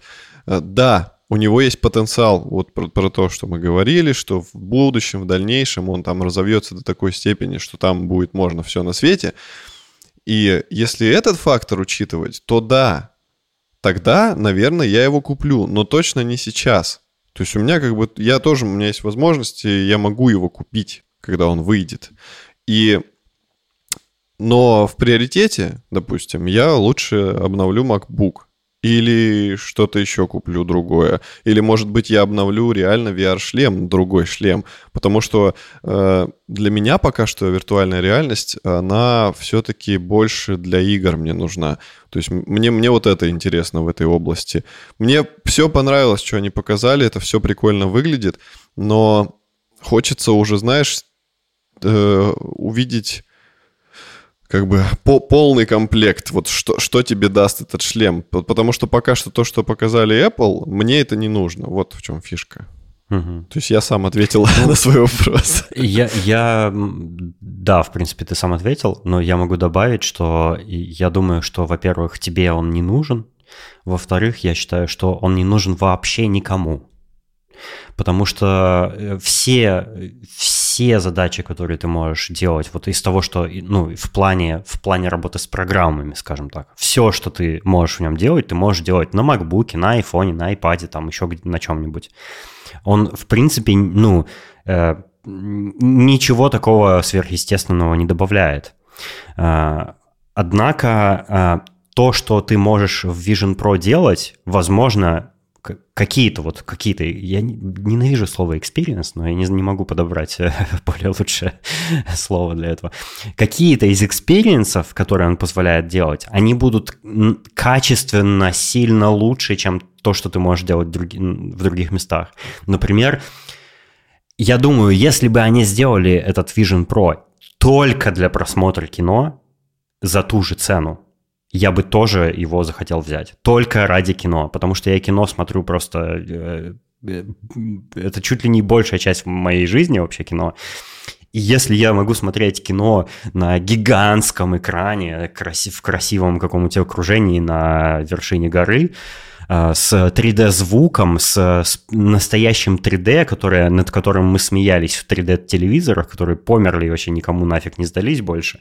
А тут будет настоящее 3D на э, километровом, на, на экране с километровой диагональю, ну это просто вообще выносит мозг. Ты такого абсолютно нигде не испытаешь, даже в самом-самом крутом, самом большом э, IMAX кинотеатре. Это невозможно.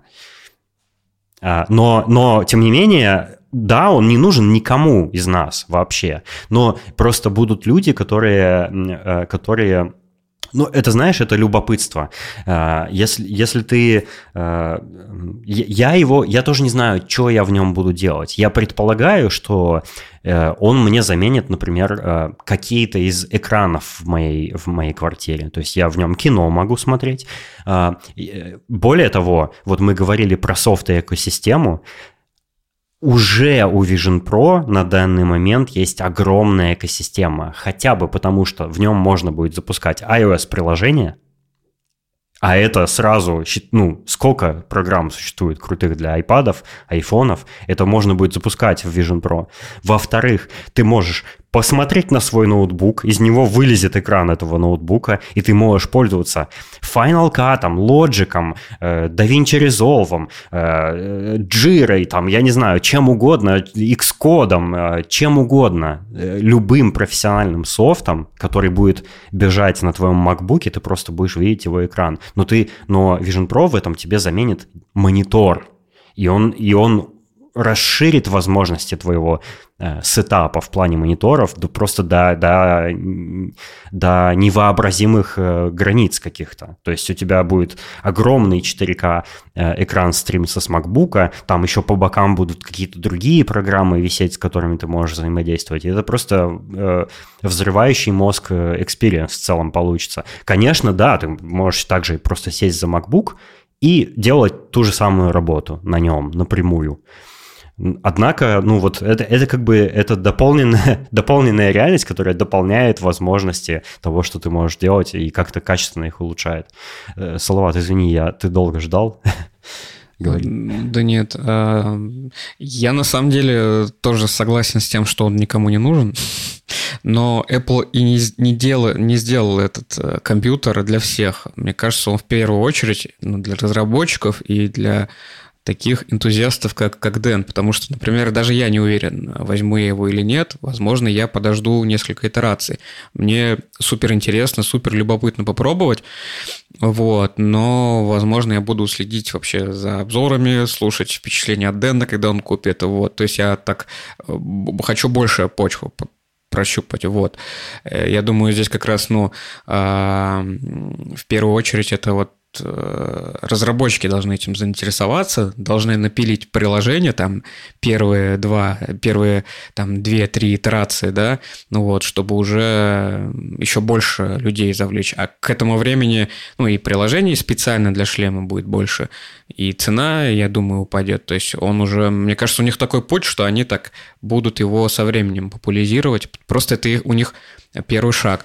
И по поводу цены, три с половиной, ну, Опять же, тут смотря с чем сравнивать. Я вот недавно писал э, в Твиттере, что когда выходил э, первый, да, вот этот моноблок Стив Джобс, который сделал в 1984 году, э, если цену перевести с учетом инфляции на текущий год, это выходит э, почти ровно 7 тысяч.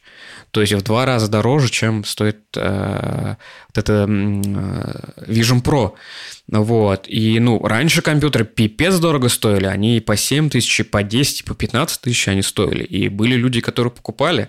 Вот. Поэтому, ну, мне вот если думать вот про так, да, то что, ну, мне кажется, тоже это не, ну, невысокая, невысокая цена. Да, она дороже, чем другие э, VR-гарнитуры но в целом как будто бы действительно цена оправдана.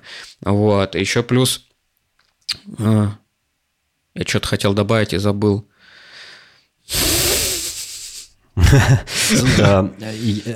Apple, Apple представила Vision Pro с, с такими же заявлениями, с таким же, скажем, масштабом, как когда она запускала iPhone, там, iPad и, и какие-то крупные свои новые продукты, которые до этого у них вообще не существовали в, в ассортименте. И это, это новая платформа, как они заявляют. Ну, по крайней мере, для них точно это новая платформа, но и в целом, мне кажется, для всего мира это новая платформа, потому что у них более серьезный подход к этому, чем у всех. И э, конечно, первые покупатели этого шлема будут такие типа early adopters, которые вот, э, которым просто любопытно, которые вот не, не терпятся уже, они тоже все пиксели изучили на сайте и хотят его купить, как я. Э, непонятно, какое будет у этого применение, но оно как-то сформируется со временем.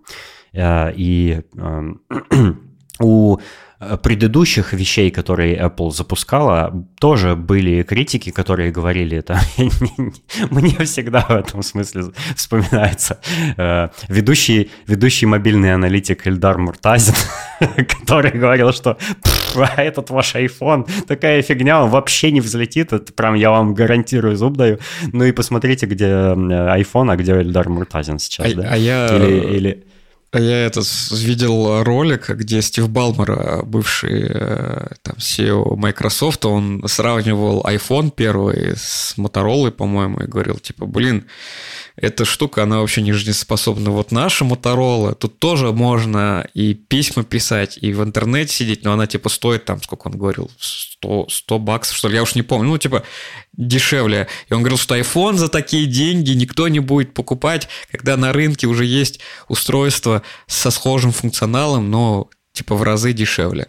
Вот, ну как бы время расставило все на свои места. И, кстати, по поводу айфона, я, наверное, очень часто буду сравнивать этот шлем с айфоном и просто немного хочу э, поделиться таким первым впечатлением, которое было у меня от первого айфона. Мне, в общем, в жизни э, повезло, что так получилось, что у меня в руках оказался первый iPhone, то есть мне отец просто привезли отцу откуда-то там из-за границы, вот.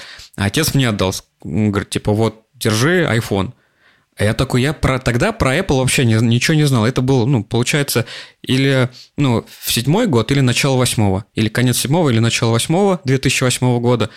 Вот, я тогда про Apple вообще не знал. У меня была Nokia. Вот, кстати, тоже с оптикой от Карл Зейс.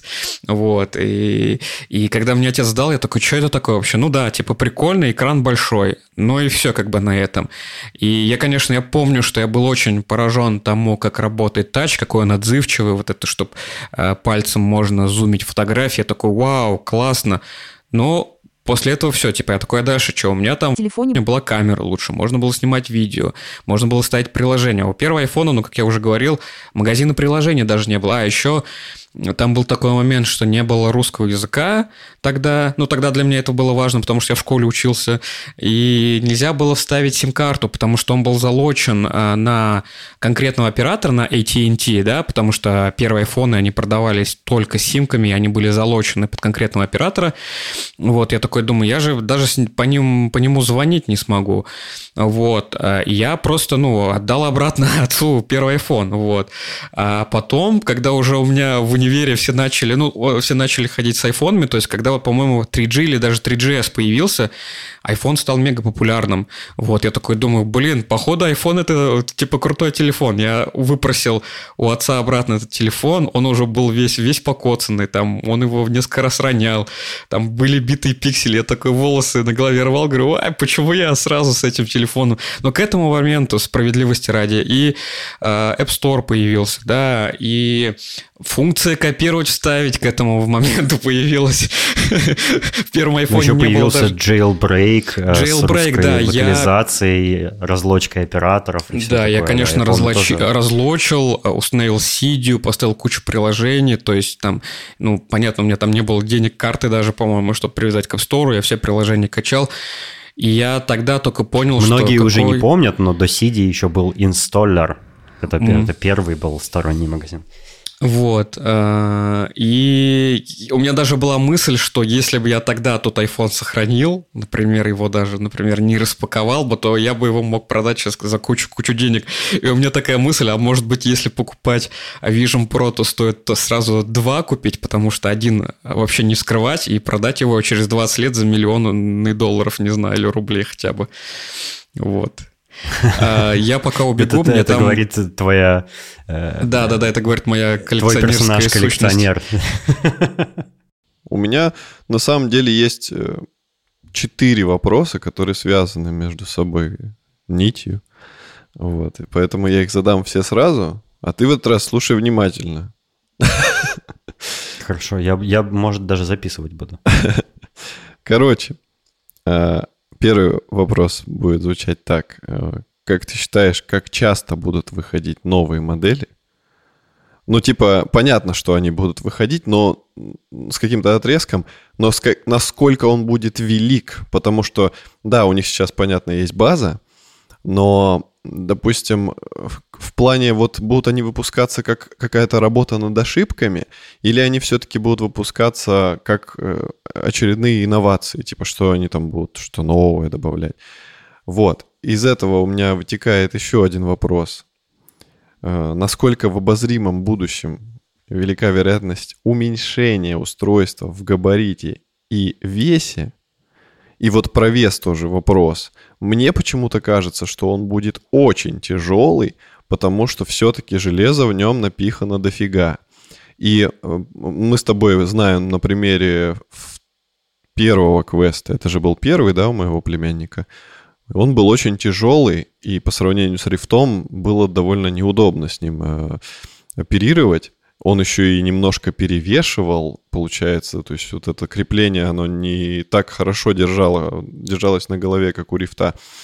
Вот, и поэтому как бы, блин, почему-то мне кажется, я не знаю, может быть, уже известен вес, но мне кажется, что он будет очень тяжелый, и, в принципе, э, в нем, вот сколько они заявляют, он будет, что два часа работать, да, э, мне кажется, что вот эти два часа, они неспроста. А, Еще и по той причине, что ты, в принципе, больше двух часов, тебе все-таки нужно будет немножко от него отдохнуть. И, в принципе, это нормально, да, два часа до, до, достаточно, чтобы какие-то манипуляции поделать, а потом сделать перерыв. Э, но если брать, например, фильмы, какие-то среднестатистические, то, то, допустим, два часа фильм, ну, они побольше обычно идут.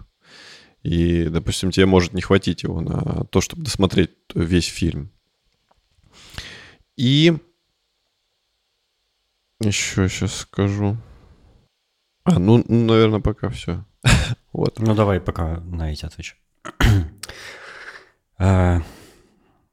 Я могу только здесь, конечно, высказывать свои предположения, потому что никто ничего достоверно пока не знает. Ну, это понятно. И давай по порядку пойдем. Эм, э, как часто, э, я думаю, будут выходить новые модели? Мне кажется, что не очень часто. Мне кажется, что они будут выходить реже, чем раз в год. То есть, может быть, раз в два года или типа того. Э, это немножко... Это, это новая... Э, это как бы новая ниша для компании, новая вообще сфера. И она очень сложна. Это, это комплекс всего, комплекс э, такое тесное взаимодействие хардвера с софтом, и я не думаю, что они слишком часто будут новые модели выпускать. Все-таки оно еще и дорогое. Относить, даже если в будущем, допустим, следующую модель после Vision Pro они выпустят там какой-нибудь Vision Air или Vision XR или что-нибудь такое, э, даже если он будет дешевле, он все еще будет достаточно дорогой. Ну, как, как компьютер, как настоящий там MacBook или... Э, ну, я, я думаю, он будет всегда дороже, чем самый жирный iPhone стоить. Э, и э, эта сфера требует очень много вложения ресурсов в плане исследования, разработки, там, технологий, улучшения вот этого всего. И просто невозможно будет так же часто, вот просто как, как на конвейере плодить, э, как новые айфоны, да, выпускаются там, типа как часто они раз в год, по-моему, выходят, да, и, ну, это, это, это потому что э, смартфоны — это в целом такая уже налаженная индустрия, уже понятно, что там улучшать, как, как их э, продвигать, там, э, 95% всех улучшений айфонов — это улучшение камер, э, потому что, я не знаю, у, у, у производителей просто больше идей никаких, наверное, нет. А здесь новая совершенно сфера, ее можно улучшать самыми невообразимыми способами, потому что это виртуальная реальность, ты там можешь делать э, многое. Э, вообще твои как бы возможности в теории никак не ограничены ничем. Эм, поэтому думаю, думаю, не часто новые модели надо будет ждать. То есть, может быть, в 2026 выйдет э, новый Vision, что-нибудь там. Ну, типа приблизительно а, как, как выходят, например, новые MacBook, да? Какой-нибудь такой срок ты думаешь? По-моему, MacBook тоже раз в год обновляются, там незначительно, но все-таки... Не, я имею в виду такие типа. вот апдейты, типа как вот был, допустим, один дизайн, потом бах, другой дизайн. Там же а, больш... ну это вообще происходит раз в несколько лет прям. Ну вот, а, я а думаю... какие-нибудь кардинальные изменения типа процессоров Apple, это вообще не, не часто происходит. А, по поводу уменьшения габаритов устройства и веса, э, да, я думаю, я думаю, будет уменьшаться и размер, и вес, потому что э, они, ну, разрабатывают Apple, ну и вообще сторонние производители какие-то. Оптика же в Vision Pro будет от э, Zeiss, от компании Zeiss, потому что у Apple нет такой экспертизы, нет оборудования, нет там многих-многих десятилетий опыта в этой сфере. И я думаю, разные сферы технологические, они не стоят на месте, и, и оптика будет станови, уменьшаться в габаритах, и э, дисплеи будут более, точнее, менее энергопрожорливые, и э, как какие-то, там, не знаю, охлаждение будет для процессоров уменьшаться, потому что процессоры тоже будут более энергоэффективные. И то есть все эти габариты будут постепенно уменьшаться, уменьшаться до тех пор, пока это не будут просто какие-нибудь легкие маленькие очки. А, однако, чего я не могу сказать про батарейку? Я э, тоже, это пока что чисто мои предположения, моя фантазия, ни на чем не основанная, но я думаю, что Apple будет придерживаться вот этой идеи э, внешней батареи, подключенной проводом, которая будет у тебя в кармане лежать. Они это сделали, потому что... Да, кстати, про вес я забыл добавить. Сначала про вес скажу. Эм, э, люди, журналисты и разработчики пробовали на демостендах эти шлемы, и они говорят, что они тяжелее, чем Quest 2.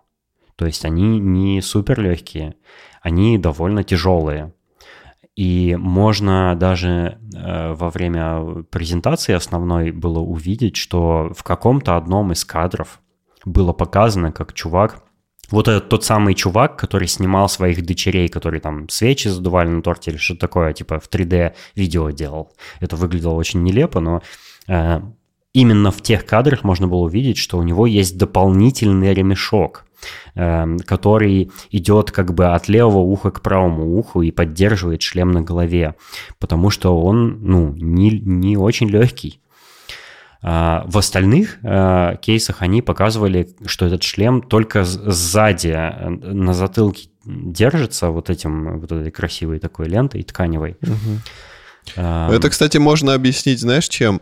А, тем, что в остальных кейсах они все сидят на диване, а тут он типа двигается, поэтому это какой-то дополнительный стропон, чтобы он э, при шевелении да, этот да. шлем не уронил. Вполне может быть по этой причине, да. Ну, и, скорее всего, будет, будет целый набор всяких дополнительных аксессуаров, и кто-то уже там из производителей каких-то там чехлов для айфонов или что-то типа того уже анонсировал, что они делают свои собственные вот эти вот э, крепежи и ремешки, там сделанные из премиальной кожи, там и все-все, всякое такое. А, Мне кажется, знаешь... Про два часа. Сейчас, еще секунду. А, про вес. Почему я насчет этого заволновался? Я имел э, честь э, примерять их вот эти огромные наушники. Все время забываю, как они называются. AirPods э, Pro? Ой, угу, Max. AirPro Max, Max. Вот. И они классные, мне, в принципе, понравились, но они очень тяжелые прям серьезно тяжелые. Да, очень приятный ободок, он так тебя нежно обнимает, но это вообще как бы не нивелирует вес самих наушников, потому что, ну, они правда очень тяжелые. Их даже просто когда в руках держишь, ты понимаешь, что это тяжело. А если в руках тяжело, то я могу представить, что на голове-то это еще сильнее ощущается. Это все-таки нагрузка идет на шею, элементарно можно сравнить, я все со своей тематикой, со шлемом мотоциклетным, э, провести аналогию.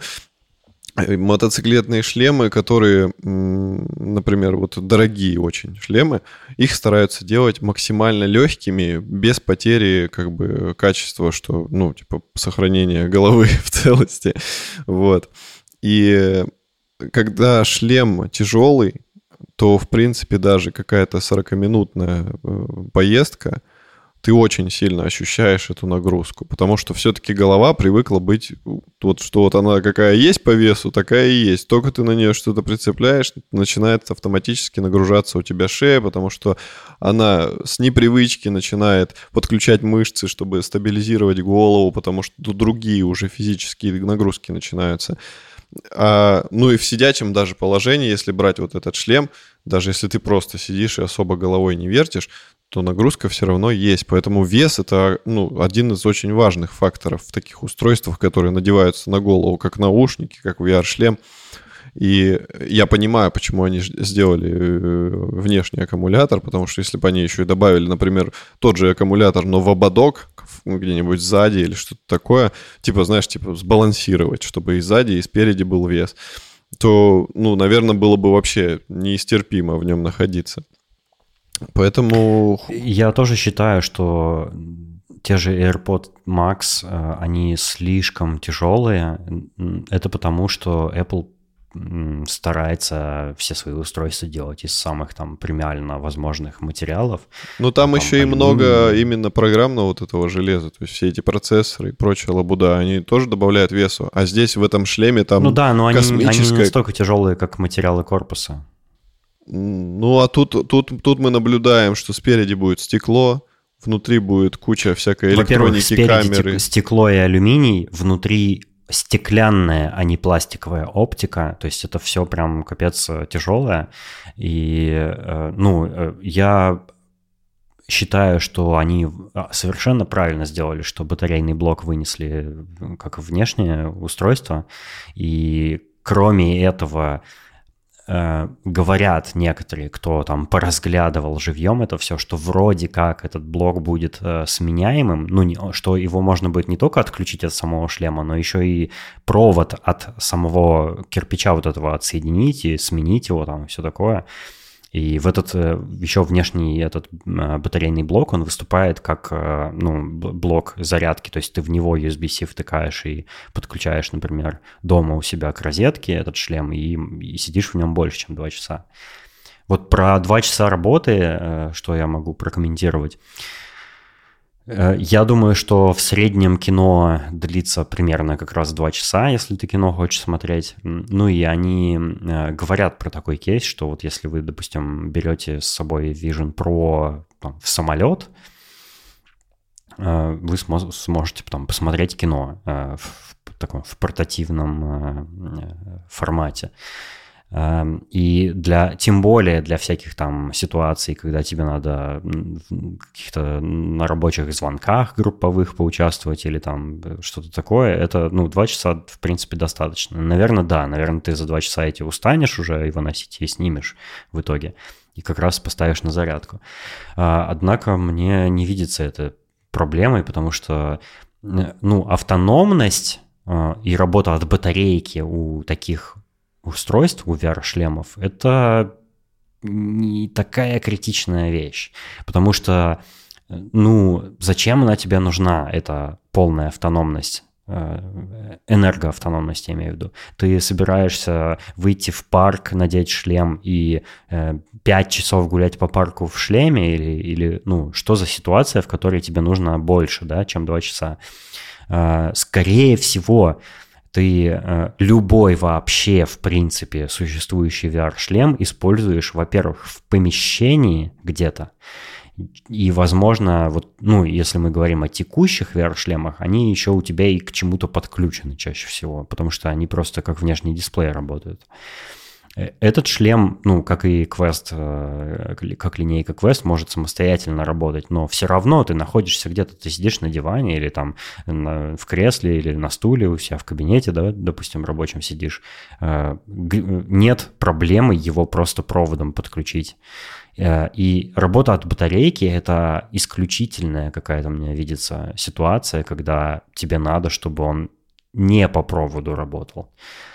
Поэтому вообще не вижу здесь никакой проблемы. И более того, текущие э, э, шлемы виртуальной реальности, которые позволяют работать без подключения к питанию, они в среднем примерно так же и работают. То есть там э, Quest 2 мой э, заявляет, что он дольше чуть-чуть работает, я не помню, то ли 3, то ли 4 часа, но я не знаю при какой ситуации, возможно, на самой минимальной яркости и когда ты вообще ничего в нем не запускаешь, потому что если ты играешь в игру в какую-нибудь и при средней или выше яркости экранов, то он те же два часа в лучшем случае выживает, и ну, тут, тут Apple не, не сделала что-то прям сильно хуже, чем э, в среднем по рынку. Или у того же Vive Pro, по-моему, или как он называется, у него тоже есть внешний батарейный блок, он огромный, тяжеленный, крепится у тебя сзади вот на голову, чтобы балансировать вес. Но он тоже, насколько я знаю, не особо емкий, э, скажем. Вот. Я еще хотел э, добавить дополнительный вопрос как раз по теме аккумулятора.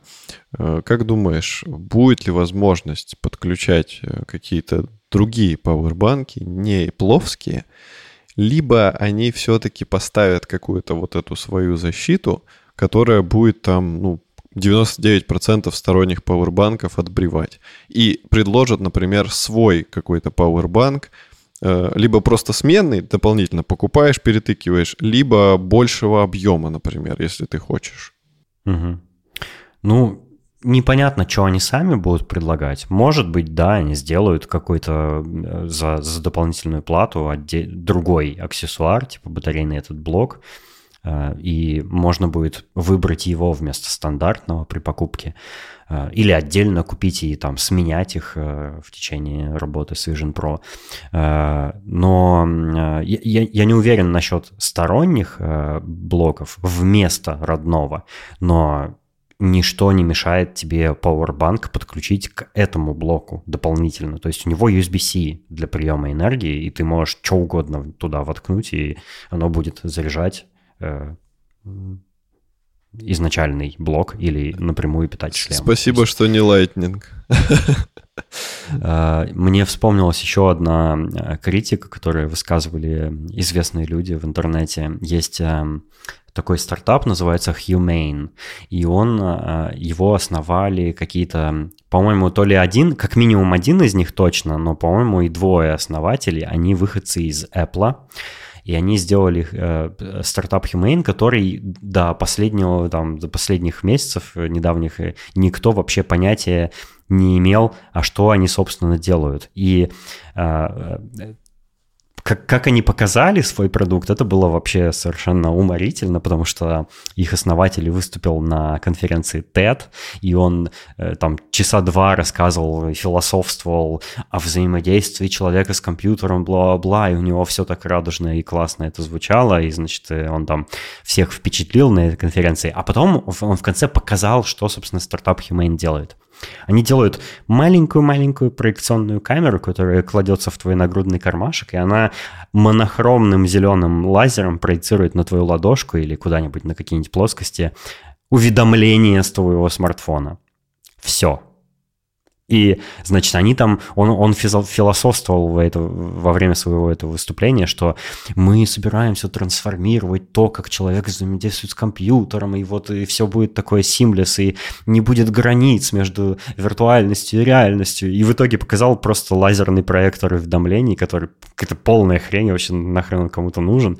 И, э, и впоследствии, когда когда Apple представила Vision Pro, он сказал, да, это впечатляющая штука, что они вот показали, однако это не то, э, прям как, э, прям как Цукерберг сказал, это не то, мне кажется, на что Apple стоило бы фокусироваться. Ну или что-то такое он высказал. Это, что, конечно, блин, ну помолчите, ну просто помолчите. Ну вы... Э, Я не понимаю, наверное, у, как, как у основателя компании перед инвестором у него есть какая-то, знаешь, обязанность высказаться как-то для того, чтобы там э, как-то э, сбалансировать рост и падение акций компании или что-нибудь типа того, какая-нибудь такая хрень э, корпоративная. Но, блин, да ты просто лучше помолчи и не, не позорься, как клоун. Э, вот. Не, ну если это... Тоже касается... Как основатель. Кокос-основатель. Тоже касается всяких э, моих знакомых. Э, сорян, без обид, э, ребят, но когда вы говорите, что Vision Pro — это мертворожденный продукт, и что он, он, на ваш взгляд, не взлетит, представьте, что, да, что Apple ни разу в голову не пришла такая идея, что их продукт не взлетит, и они вот вслепую стряпают какую-то штуку, которая никому не нужна, да, они не провели никакие маркетинговые исследования, они не занимались разработкой этого шлема 8, шлема 8 лет, они не представляют, что на нем можно будет делать, да, а одни вы только об этом знаете, и вот, э, к, к сожалению, э, не дошла ваша мысль до Apple почему-то, и вот они э, в стол просто это все делают. Ну, конечно, конечно. По-моему, как раз такие заявления делать. У меня тут как раз было записано, что у них разработка началась в 2015 году. Это правда получается, да? 8 лет как раз. Да, выходит. они и на презентации говорили, и э, в дополнительных докладах для разработчиков, и в интервью, и вот на The Talk Show с Джоном Грубером э, э, там представители Apple говорили, что они уже много лет э, делают, ну, они сначала там исследовали, экспериментировали, потом у них как-то сформировалось вообще видение, что они хотят сделать, и пока они это все разрабатывали, они там over э, 5000 патентов запатентовали, вот именно про, про э, дополненную реальность всякую и взаимодействие с э, интерфейсами.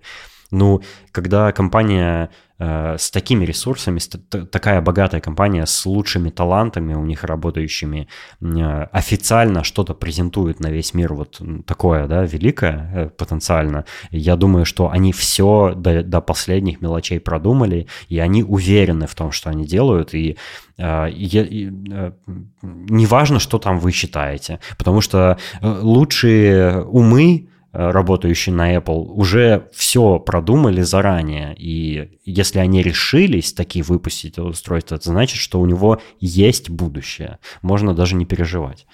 Ну, или как минимум они осознают все риски. Ну, или, ну да, да, что тоже как бы какая-то гарантия да, того, чем они занимаются.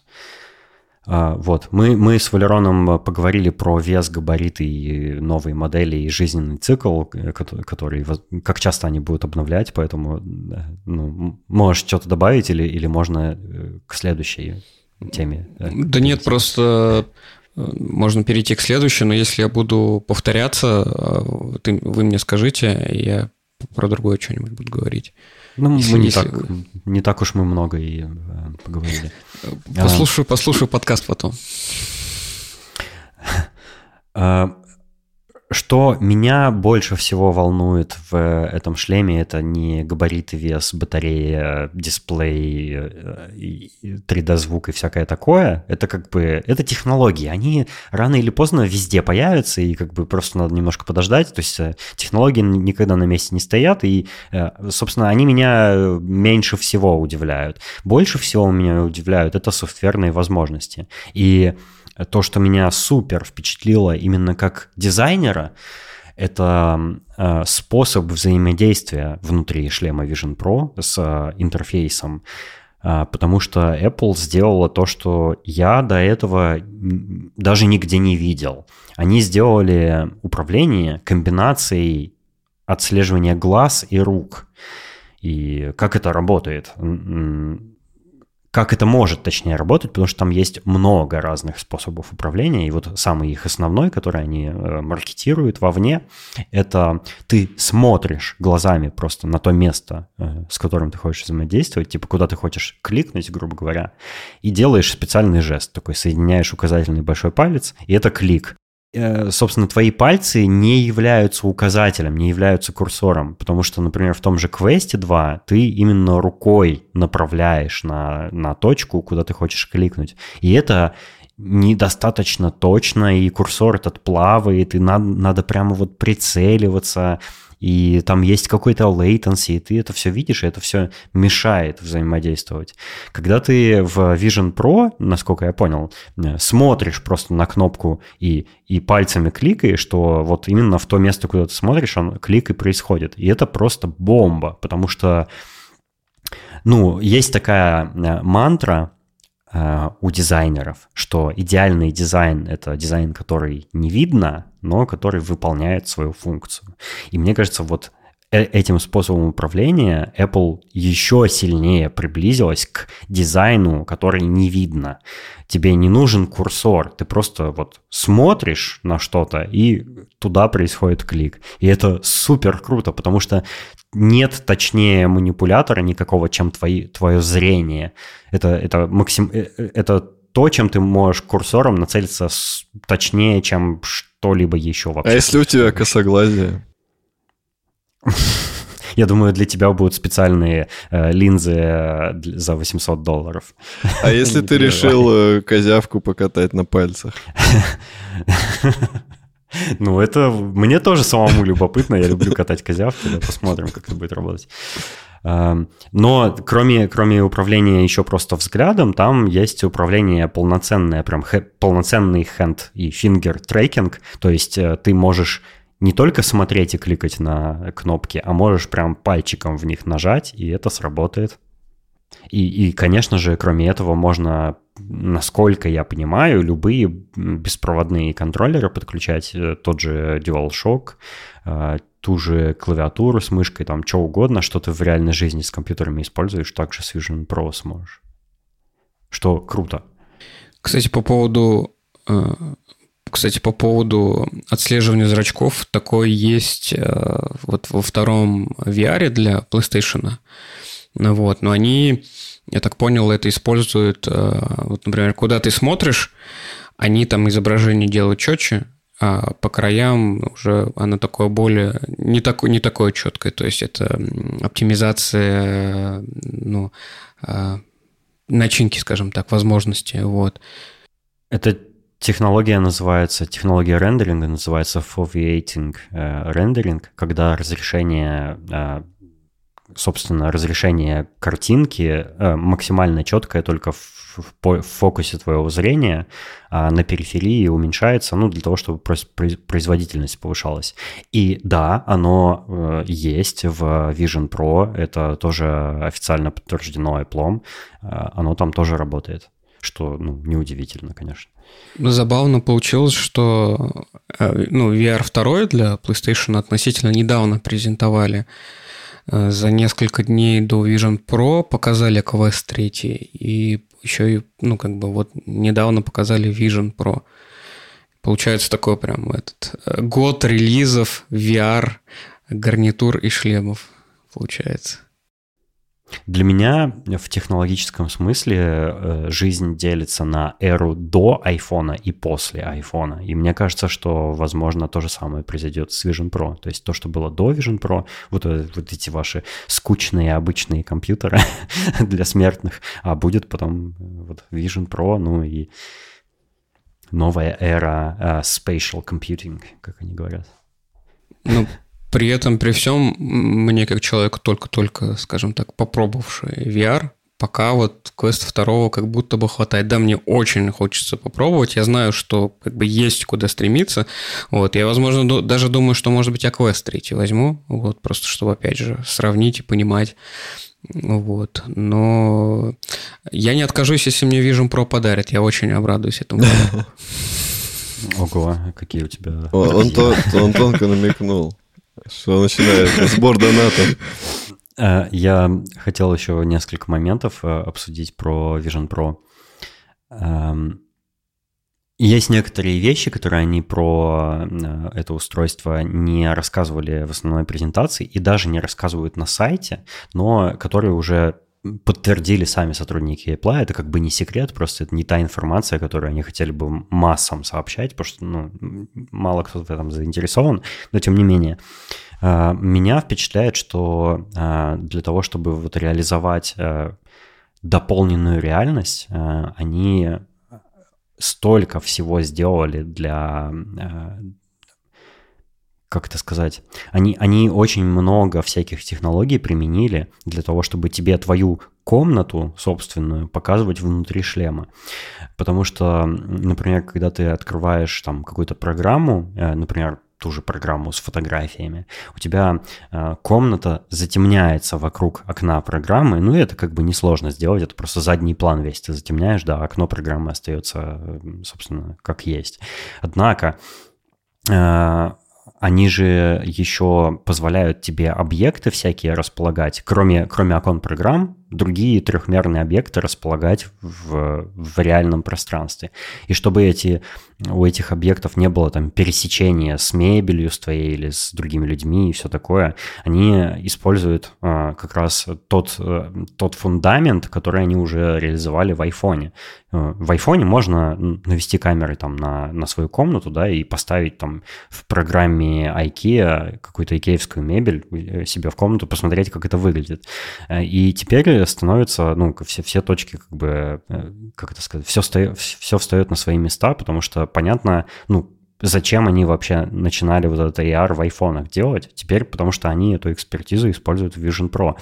И Э, этот шлем, он э, определяет геометрию твоей э, комнаты, потому что у него, как и в айфоне, есть специальный, специальная такая, такой, не знаю, лазер или как это назвать, flood illuminator, как они это называют, который инфракрасные точки по всей твоей комнате посылает, ну, как бы проецирует для того, чтобы понимать геометрию твоей комнаты. И он понимает, где у тебя диван стоит, где стол. По, и, по описанию судя... похоже на лидар. Да-да-да, типа что-то типа лидара.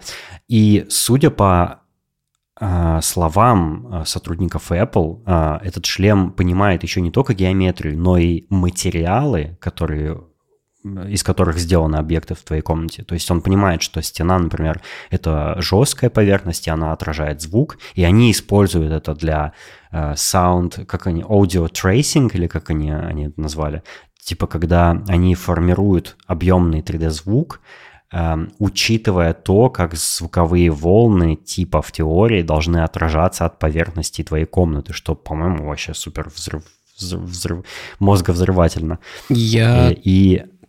Я тоже видел этот ролик, но я, честно говоря, до сих пор не могу понять, как это точно будет работать. Там звук будет идти, получается, от самой гарнитуры и как-то отражаться, или, или как это работает?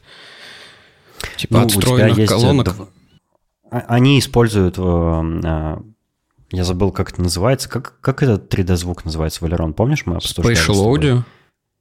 Не-не-не, э, есть технология звука вообще с Apple никак не связанная, когда у тебя би би бинауральный звук, вот mm. как это называется. Это когда ты двумя динамиками всего достигаешь эффекта объемного звука. И как это работает, например? Э, ты находишься, допустим, э, э, в комнате, и Предположим, ты сидишь на диване, который придвинут к стене. То есть сзади тебя э, голая стена, это жесткая поверхность, это не ковер, который у тебя на полу там где-то расстелен. И от э, стены позади тебя звук э, отражает, ну вот если у тебя есть источник звука, динамики в комнате, у твоего телека, например, э, звуковые волны летят в твою сторону, потом отражаются от стены позади тебя, и вот эти отражения звука, звуковых волн могут происходить множественно в твоей комнате. И э, благодаря этим отражениям ты слышишь, что ты находишься в помещении, потому что есть некий реверб комнаты. То есть вот если я, например, в своей комнате сейчас хлопну, то это звучит как э, небольшое такое эхо короткое, потому что комната маленькая, у нее много э, голых стен, и звук, звуковые волны отовсюду отражаются. И для того, чтобы звук натурально в 3D звучал, нужно учитывать э, э, реверберацию помещения, чтобы ты чувствовал, как будто этот звук находится в комнате, а не, не оторван от реальности. Вот нужна реверберация. Для этого они сканируют этим лидаром помещение, понимают, детектят, какие материалы. То есть, например, звук не отражается от ковра и дивана, потому что они мягкие, но будет отражаться от стола и стены и потолка. А вот. что если... А что если на стене висит ковер? Ну, это, я, я не знаю, это э, челлендж для них, я думаю.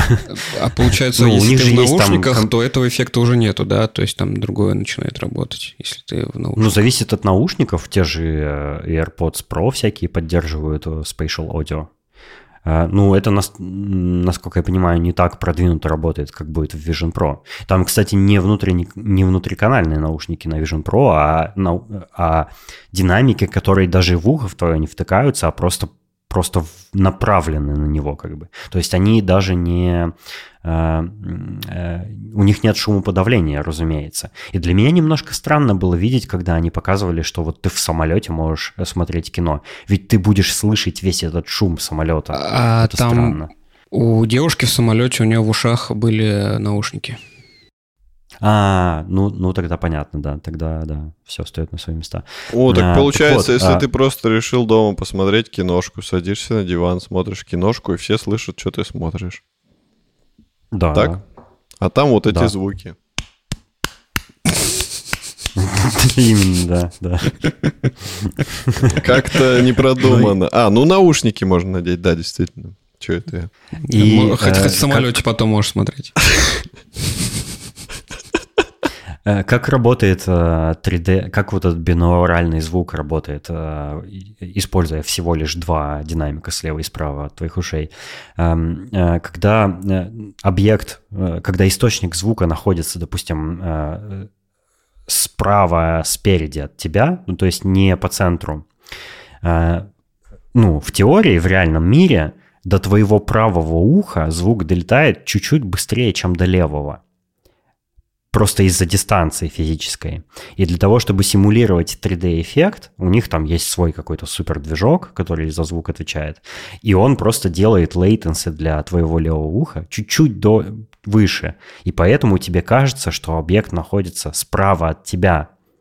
И э, э, вот это latency на- настолько точно можно регулировать, что можно прямо, ну, прям вокруг тебя по всему периметру объекта располагать, и ты точно будешь слышать, где именно они находятся. Не просто справа или слева, а, э, короче, градусы прям конкретные ты можешь определить, услышать прям, где этот объект. Ты, ты это чувствуешь, как бы ты это чувствовал в реальной жизни. Потому что все-таки ну, в чем фишка бинаурального звука?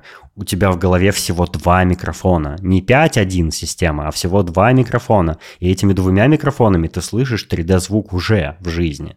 Поэтому, собственно, двумя динамиками тоже его можно симулировать. И, к счастью, современные технологии уже это позволяют делать супер красиво.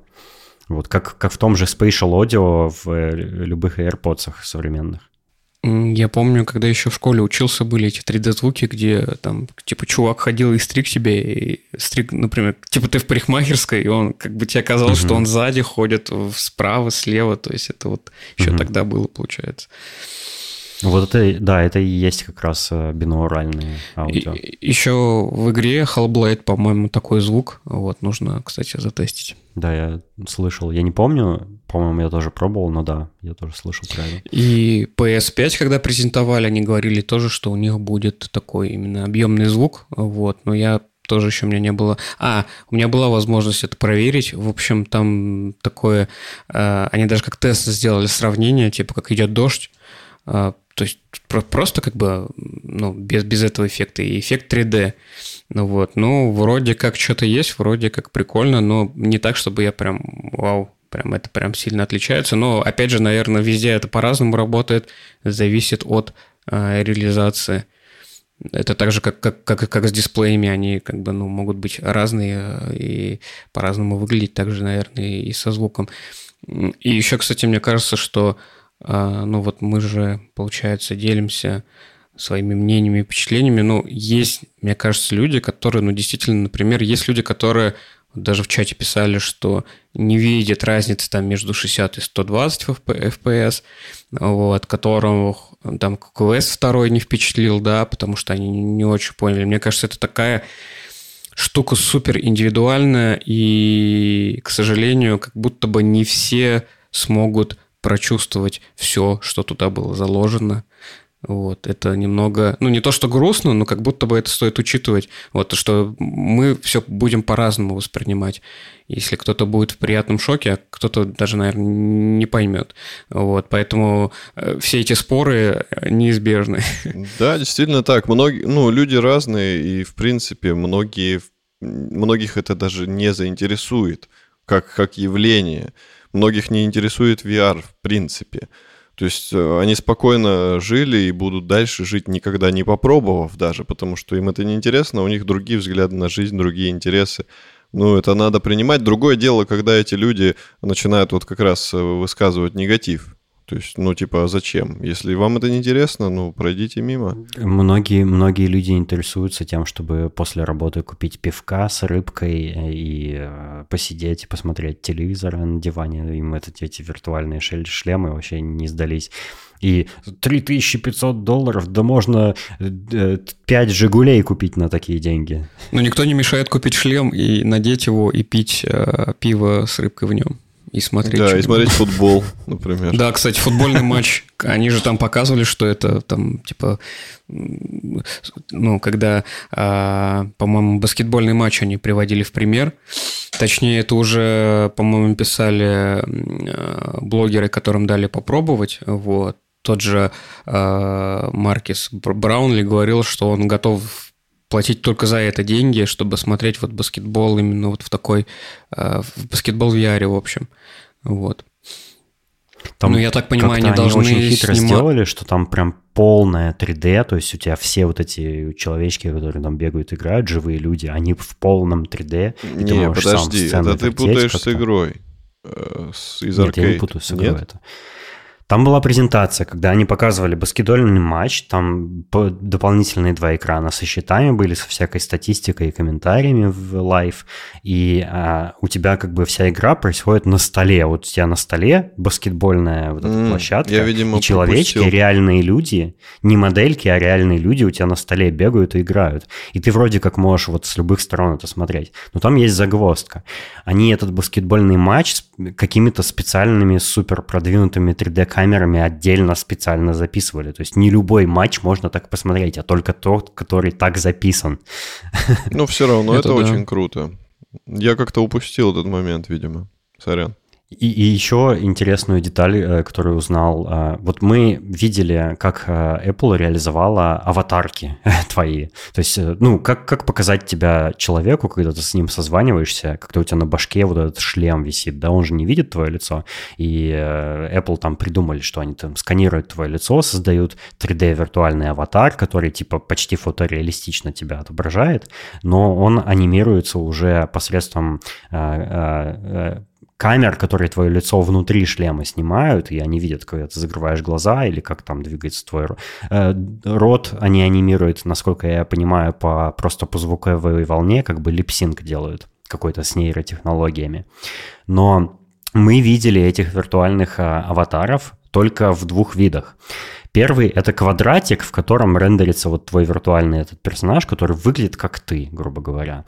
И на каких-нибудь созвонах в FaceTime люди не увидят твою комнату, э, твой шлем на голове и все такое, они увидят твое лицо отрендеренное вот так вот, таким способом, вот эту персону, как они это называют.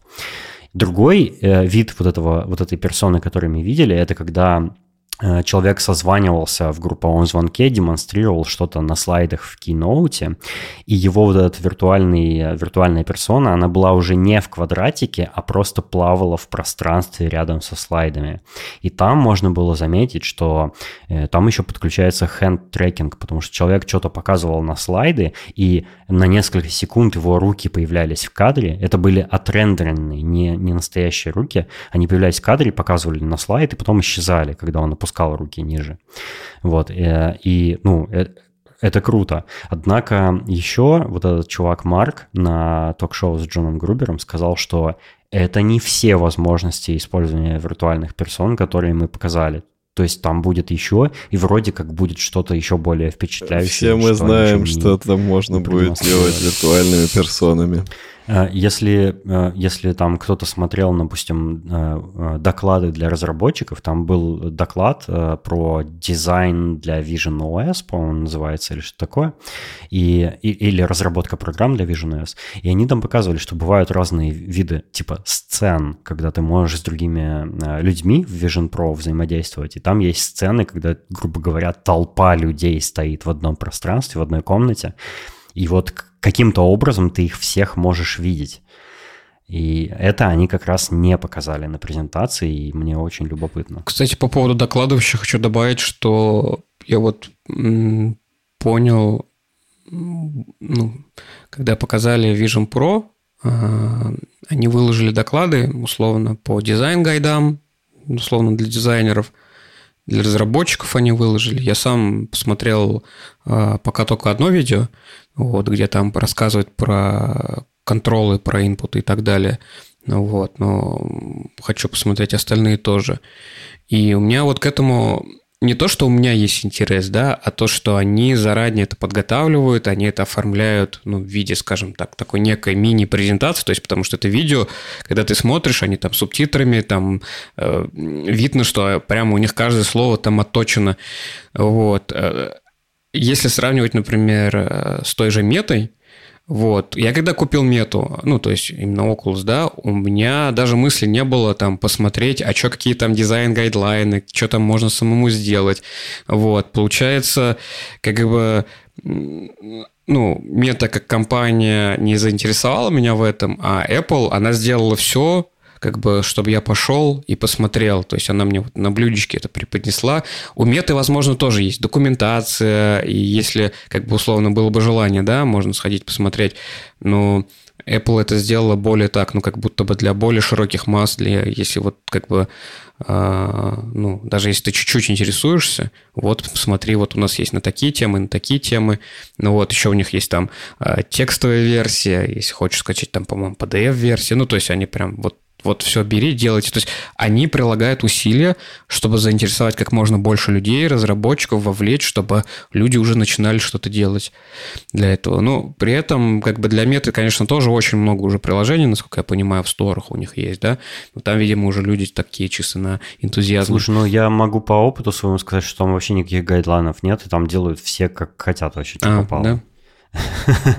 А, вообще, да, это очень впечатляет, что когда Apple нам что-то презентовала, а, а, они еще подготовили миллион других материалов, которые, ну, эм, э, доступны там в виде докладов, видео, каких-то документаций, гайдлайнов, и они это все сделали заранее, и это э, сразу, сразу видно, какой объем работы они проделали. Они не только сделали исследование, чтобы устройство собрать и что, какую-то картинку в нем показать. Они прям подготовили целую настоящую платформу, рассказали, как для нее что-то разрабатывать, там показали все это в выступлениях, и это очень впечатляет. Я думаю, что э, мы, вот э, всякие техногики и особенно всякие дизайнеры и разработчики, это как раз э, целевая аудитория стартовая для этого шлема.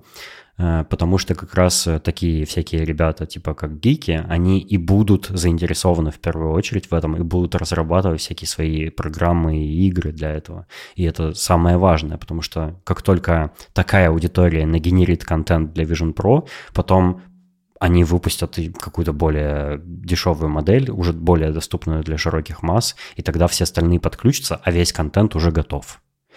Хотя и для нас, для early адоптеров, тоже контента там будет, мне кажется, столько, что мы его не перепробуем даже весь. Ну, я так понимаю, они уже, наверное, каким-то избранным разработчикам эти шлемы разослали, чтобы они за полгода что-то сделали, да? Пока Потому еще что... нет. Э, я уже слышал новость э, э, где-то в соцсетях у Apple, что они будут рассылать девелопер-киты в июле. Mm. Ну, девелопер-киты, я подозреваю, что это будет просто вот этот шлем. Ну и там будет, конечно, всякое NDA, то есть вряд ли мы си- сильно много всяких сливов видим, хотя, скорее всего, увидим.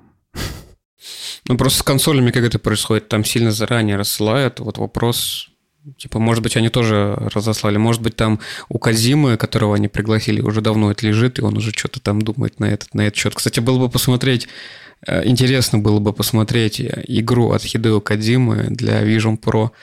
Я надеюсь, что они его не просто так пригласили туда. Возможно, они его тоже там заинтересовали. Надеюсь на это, по крайней мере.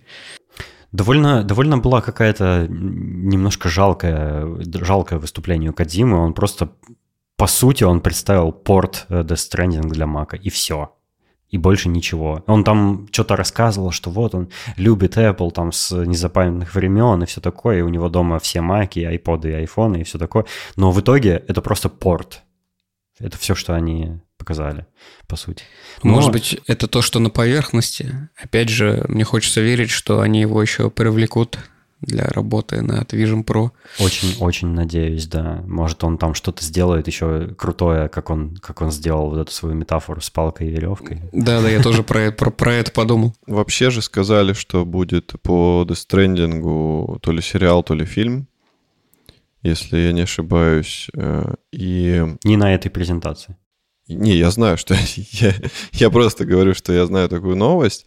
И вполне возможно, что будет в дальнейшем как раз вот завязка на то, что, например, будет для Vision Pro этот фильм э, как-то особо э, снят, например. Кадзима же явно имеет к этому отношение. Ну, будет иметь. Он явно будет участвовать в разработке фильма. Да, было бы здорово. Было бы здорово. Я, я с удовольствием mm-hmm. бы что-нибудь такое посмотрел. Ну, э, я думаю, мы, мы можем про Vision Pro говорить и, и, и, скорее всего, еще не раз поговорим в шоуруме про Vision Pro э, в последующем. А, просто это настолько, э, настолько большой полет фантазии, чего там можно ожидать, что мы можем бесконечно этот выпуск продолжать. Я э, хотел бы сказать, как итог, вообще свое такое короткое впечатление и свои мысли. Я точно буду брать Vision Pro. Они э, запускают продажи в начале следующего года и только в Соединенных Штатах.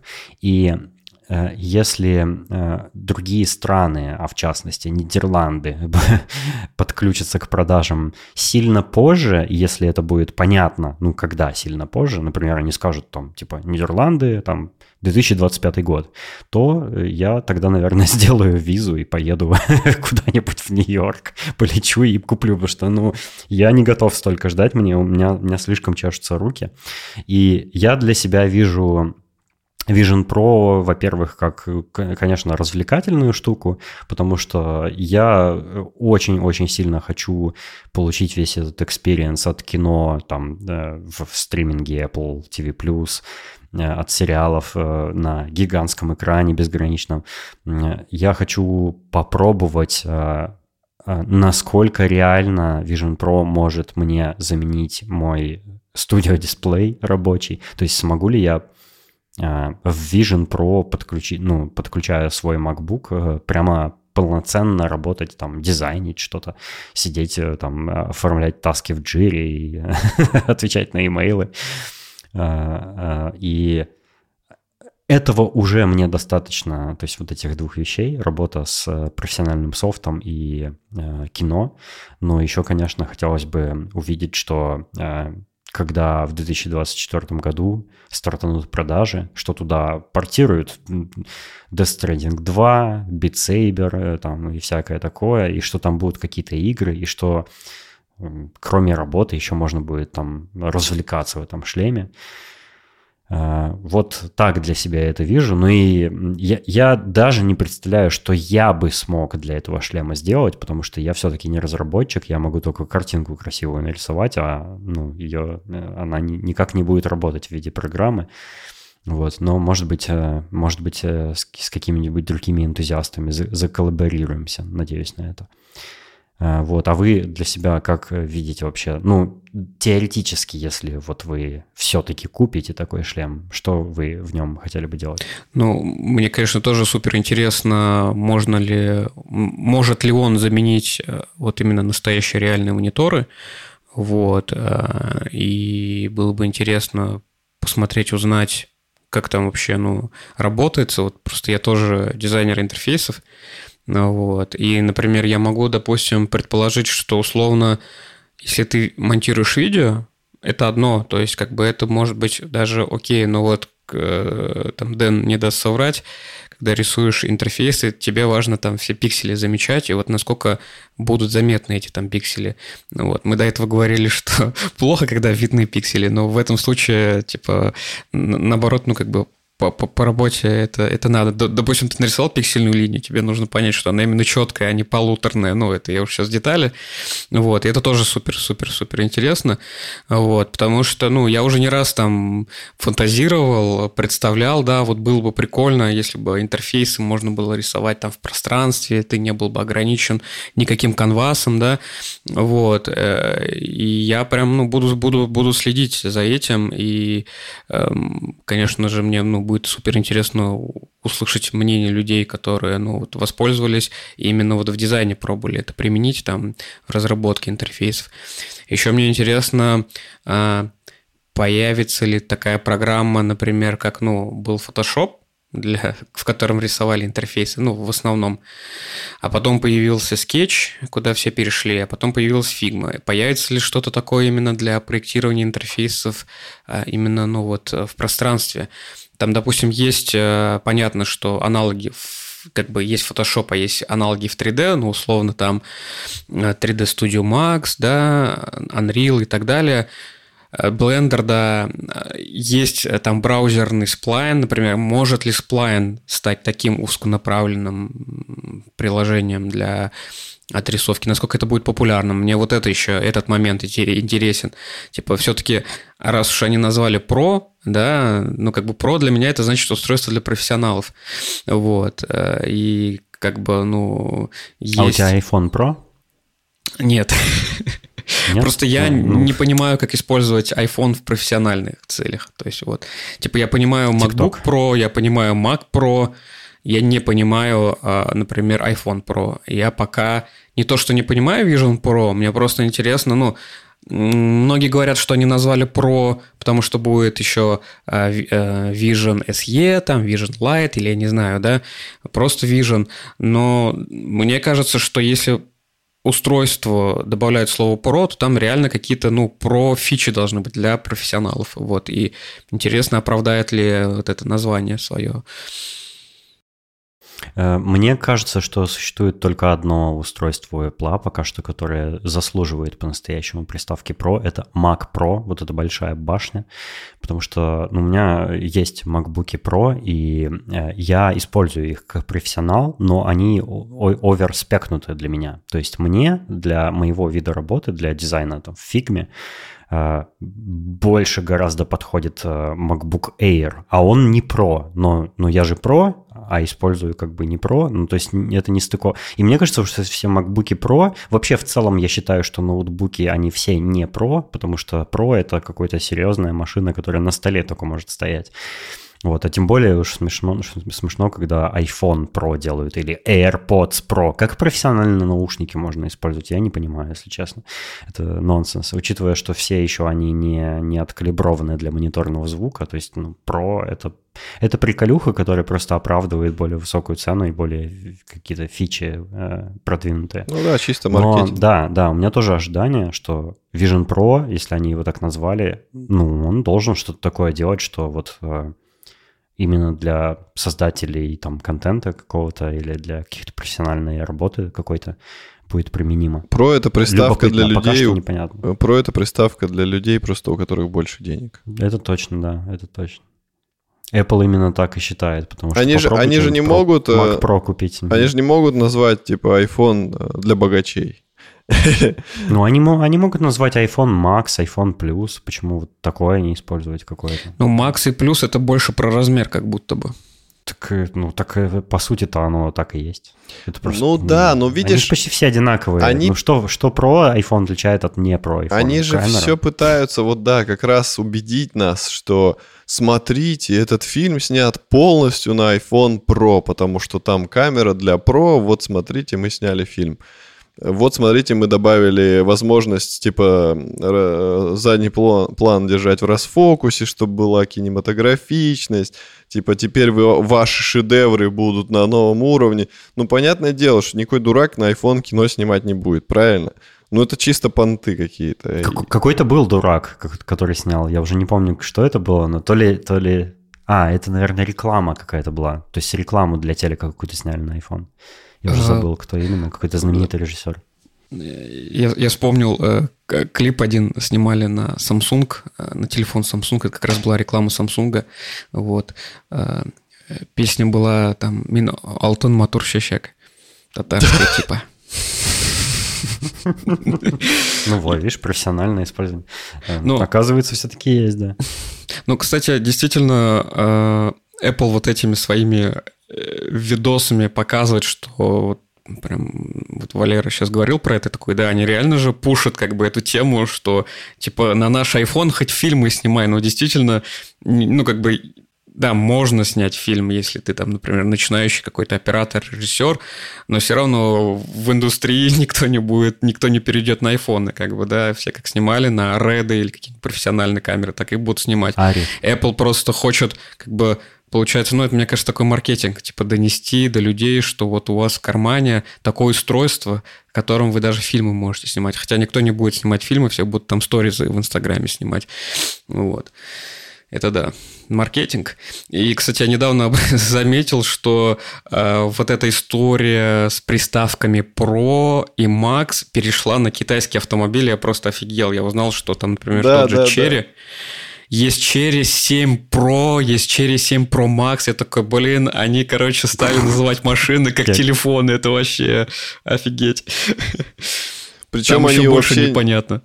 Они вообще неудержимы вот в этих неймингах, потому что я как раз вот видел Cherry, и задний багажник выглядел как какая-то, не знаю, стена плача, там все было в, в названиях, то есть там было Черри, внизу Max Pro, сбоку там еще что-то, еще что-то, там просто шильдиков было штук 5 минимум, и я еду, и я просто понимаю, что я отвлекся на чтение этих шильдиков. Ну это вообще, я не знаю, почему они так любят все вот это вот налеплять лишнее, и в частности сейчас очень, я опять со своей автомобильной темой, а, очень много китайских автомобилей по понятным причинам появилось у нас в России, и очень много невероятно красивых потому что, ну, ну, я не знаю, китайцы что-то как-то дико экспериментируют с дизайнами, с какими-то решениями, там, открывающиеся двери, как у Теслы делают, и делают какие-то футуристичные дизайны, делают электрические автомобили. И это все реально выглядит круто. То есть я когда на дороге такую машину вижу, я такой, господи, это что за космолет? Но есть один главный минус. Вот как раз вот эта любовь их к всяким надписям, то написать, как эта машина называется, или какой-нибудь уродливый логотип сделать настолько большим, что он будет портить весь внешний вид автомобиля. То есть у них какая-то вот проблема вот с этим серьезная. Казалось бы, ну, один минус у машины, но вы поработайте над этим, сделайте это элегантно. Вот так Валерон, а подкаст а шоурум ты... перешел в подкаст рули. Я люблю немножко Скажи, как бы ты использовал Vision Pro, если бы ты решил его купить, э, учитывая, что тебя никак бы фантазия вообще не ограничивала? А. Да. Одна причина была показана Салаватом, мы не будем ее озвучивать. А, вторая, ну, не причина, а применение. А, Первая причина — это ты, да. а вторая — все твои. Вторая, вторая возможность применения. Слушай, ну, я бы, наверное, все-таки попробовал выжать из него какую-то пользу и использовать его. Я просто смеялся на слове Ты все еще о первой причине говоришь? А я, я все понял, что ты подумал. Я имею в виду, что я бы использовал его, например, для лоджика, для удобства монтирования музыки, потому что, мне кажется, было бы прикольно ведь, э, ну, знающие люди в курсе, ведь когда ты монтируешь это все, чем больше у тебя монитор, тем тебе удобнее устраивать вот эту всю навигацию Но ты не уймешься. Прости, Валер.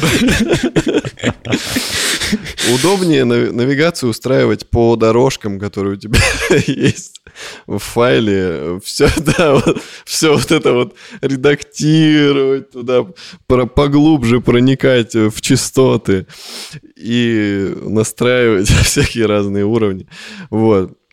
Поэтому я попробовал, ну, именно вот в, как, как в моих профессиональных целях, вот, вот этот аспект.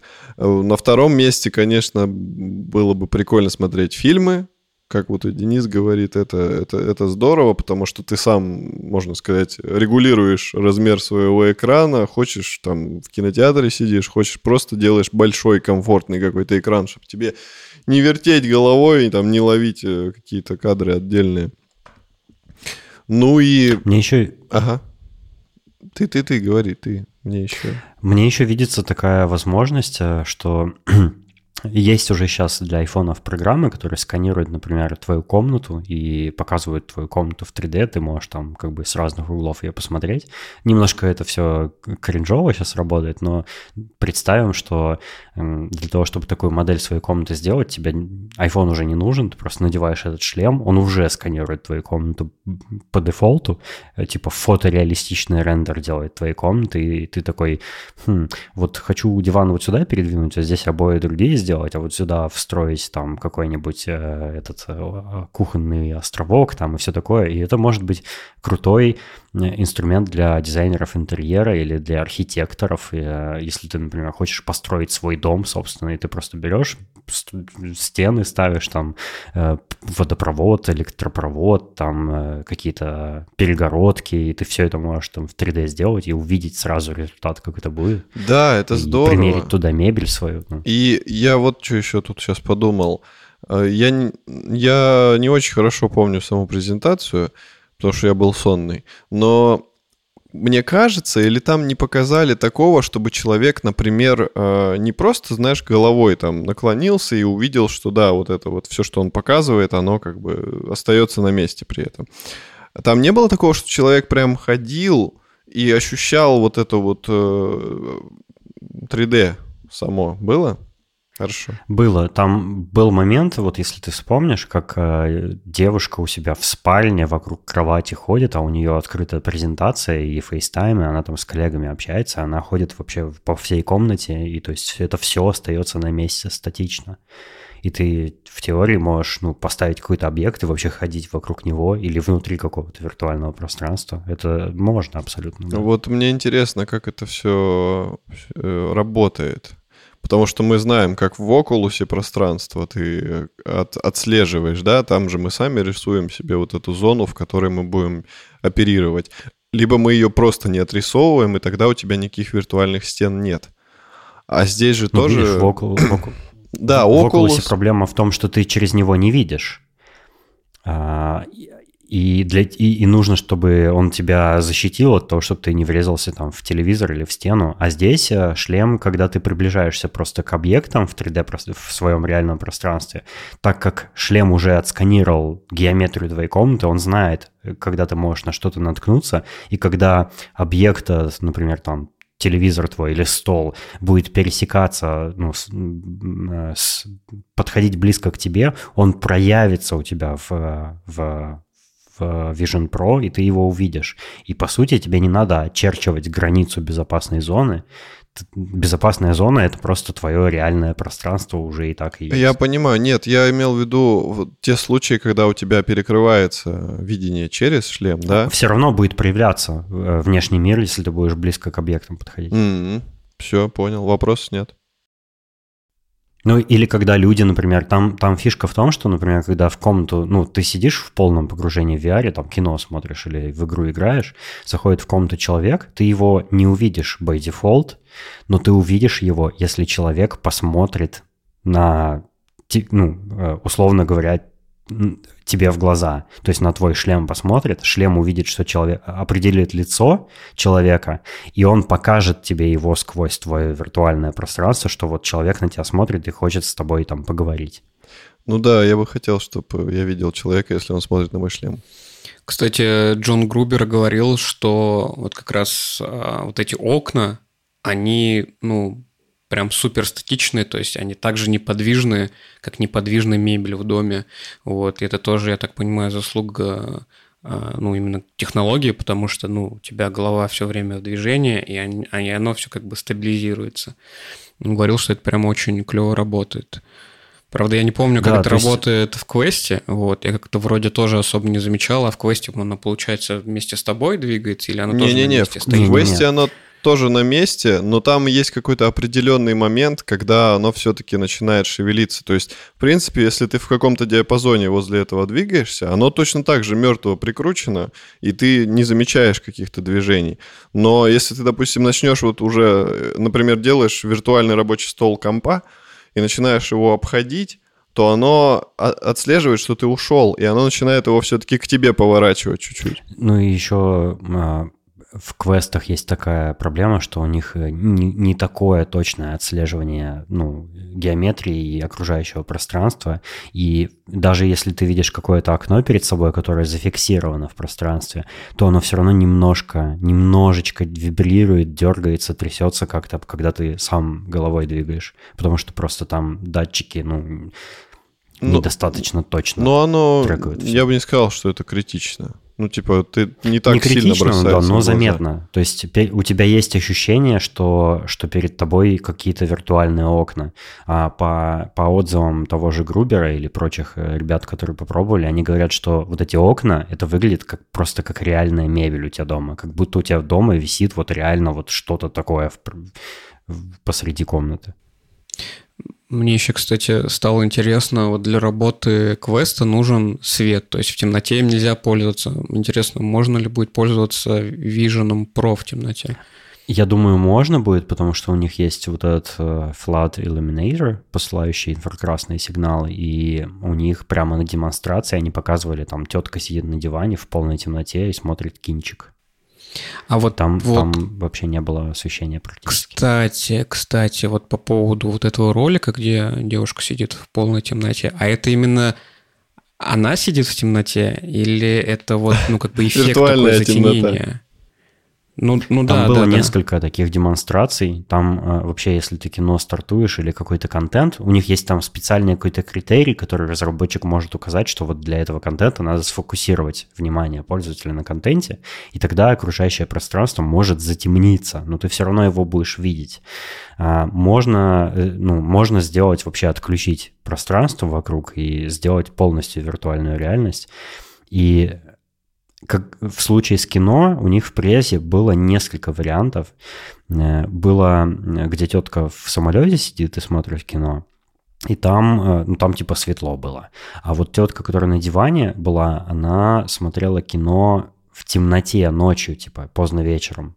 И дома было темно прям изначально. Но еще и потом все превратилось в какое-то там озеро и водопады и что-то такое. Я, наверное, если честно, поделился с вами десятью процентами всего то, того, что я хотел обсудить, потому что у меня много разных деталей э, э, волнует, как, как там все работает, но просто это может э, растянуться на вечность. Э, поэтому э, я хотел, во-первых, поблагодарить э, тебя, Салават, что ты присоединился с нами поболтать про Vision Pro. Спасибо, что пригласили. Я, я думаю, это был э, прекрасный выбор, потому что как раз ты недавно стал э, пионером VR, как ты сам назвал. Э, и, ну, и ты большой поклонник э, Apple, э, поэтому это прям match made in heaven. а, э, и спасибо Валерон, что он вытерпел нас двух изанут гиков. ну, я в этот раз говорил.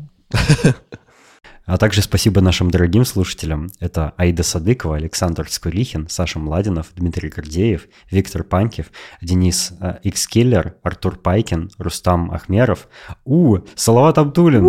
Это же ты, Салават. Спасибо тебе. А, а также Даниил Альшевский, Сережа Рассказов и Саша Зинин.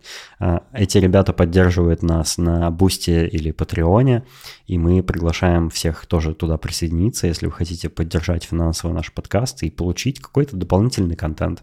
И, кстати, у нас уже вышел дополнительный контент, пришел перед этим 206 выпуском, поэтому э, я всех вас приглашаю на Boosty и на Patreon. Да, а еще у меня есть вопрос к Салавату все-таки, чтобы он мне ответил на животрепещущий вопрос, который я тебе, Дэн, задал. А сейчас я хочу еще Салавата послушать. Как думаешь, насколько тяжелый он все-таки будет? Вот меня прямо это очень волнует. А я ты, уже... Ты, ты щупал очки? Ой, не очки, а наушники вот эти, которые большие у Apple. Нет, нет, не щупал, но я а, судя, судя по отзывам а, людей, которые попробовали, они говорят, что а, шлем за счет того, что он, ну, как бы такой алюминиевый, да, это, видимо, алюминий плюс стекло, он довольно-таки увесистый, и вот даже с выносной батареей он примерно столько же весит, сколько весит Oculus Quest 2 с батареей.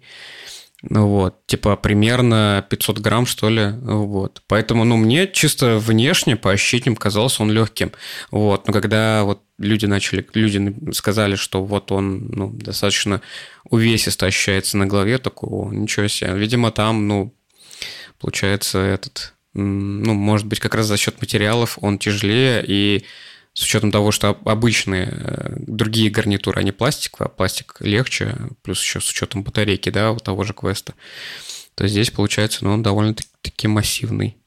Просто я реально вот наушники вот эти держал, надевал их на голову, я Денису уже сказал, они очень тяжелые. Ну, типа, прям заметно, даже в руках, когда их держишь. И из-за этого я боюсь, что шлем будет тяжелым, и ты, в принципе, в нем особо Ты же все равно решил его не покупать, что ты переживаешь? Ну, за вас волнуюсь, мои дорогие. За тебя, Денисон. У нас будут э, мощные накачанные шеи. Получается, что алюминий тяжелый. Мне казалось, что он ну, достаточно легкий металл. Ну, он... он достаточно легкий. Проблема в том, что там, э, э, не забывай, там полностью стекло спереди, там э, э, система линз из стекла, а не, не пластиковых. В квесте пластиковые линзы, кстати. Э, Fresnel, вот это линзы Фреснелла, которые абсолютно плоские, и на них э, вычерчена такая спиралька, которая создает эффект линзы, собственно. А, поэтому они, ну и там, э, они же показывали взрыв-схему этого э, Vision Pro, и там видно, что там какие-то механизмы. А, мы, мы совсем э, как бы не затронули эту тему, ну и ладно, но я коротко просто напомню. Там, когда ты этот шлем впервые надеваешь, он же подстраивается под расстояние между твоих глаз. У некоторых шлемов есть такая регулировка, и чаще всего ты сам должен как в квесте 2, подвигать вот эти линзы внутри, чтобы они э, сопоставились со своими э, глазами, э, с расстоянием между глазных яблок. А Vision Pro это делает автоматически. Так у него eye tracking внутри, он определяет расстояние между твоих глаз и сам двигает внутри. У него моторизированные вот эти окуляры, они сами двигаются. И там внутри, когда показывали взрыв-схему, там есть прям механизм, и там все сделано из металла. И поэтому, да, он тяжеловат, я думаю. Ну да, начинка, конечно, тоже влияет на вес. Но мне кажется, там, да, как бы стекло немаловажную роль играет в весе этого устройства. И заключительный мой вопрос, он самый важный. Как быстро гопники отберут их, если пройтись по юго-западному массиву в Новосибирске? Э, думаю, думаю, моментально отберут, чтобы поиграть в него первые пять минут, а потом ты в Find My э, iPhone приложении его заблокируешь, и оно зашифруется. А так как там встроенная э, мера безопасности, это сканирование сетчатки твоего глаза, они не смогут его разблокировать никак, и единственное, что они смогут сделать... И выкинут просто на да, ну, помойку, ну, или, или предварительно раздавив детали. кувалдой. Сейчас iPhone это когда и воруют, они их воруют просто потому, чтобы сдать на детали, потому что их невозможно никак э, взломать. Ну, я бы с таким шлемом бы не выходил на улицу. Если бы у меня был такой шлем, то я бы, наверное, меня дал, ну, еще долго бы никто не увидел. Ну, у, тебя, у тебя есть э, максимум два часа, чтобы его поносить на улице, потом батарейка разрядится, и как бы ты его уберешь в рюкзак. Ну, э, кстати, мне, мне интересно, а вот э, можно ли будет заменить вот эту их батарейку на что-то другое, например, на более, более емкую батарейку, либо на более емкий аккумулятор, потому что, как мне показалось сейчас, то, что он, этот провод, прям он встроенный, то есть он несъемный, который идет из самого аккумулятора. Понятно, что к этому аккумулятору можно подсоединить, например, его можно подсоединить к сети, Тогда, как они пишут у себя на сайте, ты можешь all day пользоваться, да? Вот. Но можно ли, интересно, будет, может быть, конечно, китайцы сделают какой-нибудь, типа вообще отдельный, да, который как такой большой аккумулятор, ты просто будешь его цеплять. Вот. Но вообще, конечно, немного расстраивает, что это два часа, причем еще интересно, а, ну, может а быть, это вообще... Ну, как будто бы это мало, вот, а, кажется. В какой ситуации тебе понадобится дольше, чем два часа автономной работы? Туалете. Ты его планируешь э, на улице использовать? Иногда да там нет, затягивается. Я, я, я планирую его использовать, например, дома, там, ходить в нем, не знаю, не снимать его, там, подошел, там, постоял, поработал, пошел там чай себе, ну, то есть сделал.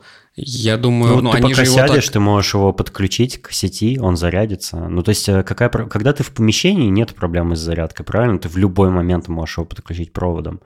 Когда ты где-то на улице, ну, два часа, что такого можно делать в VR, два часа вне помещения, это...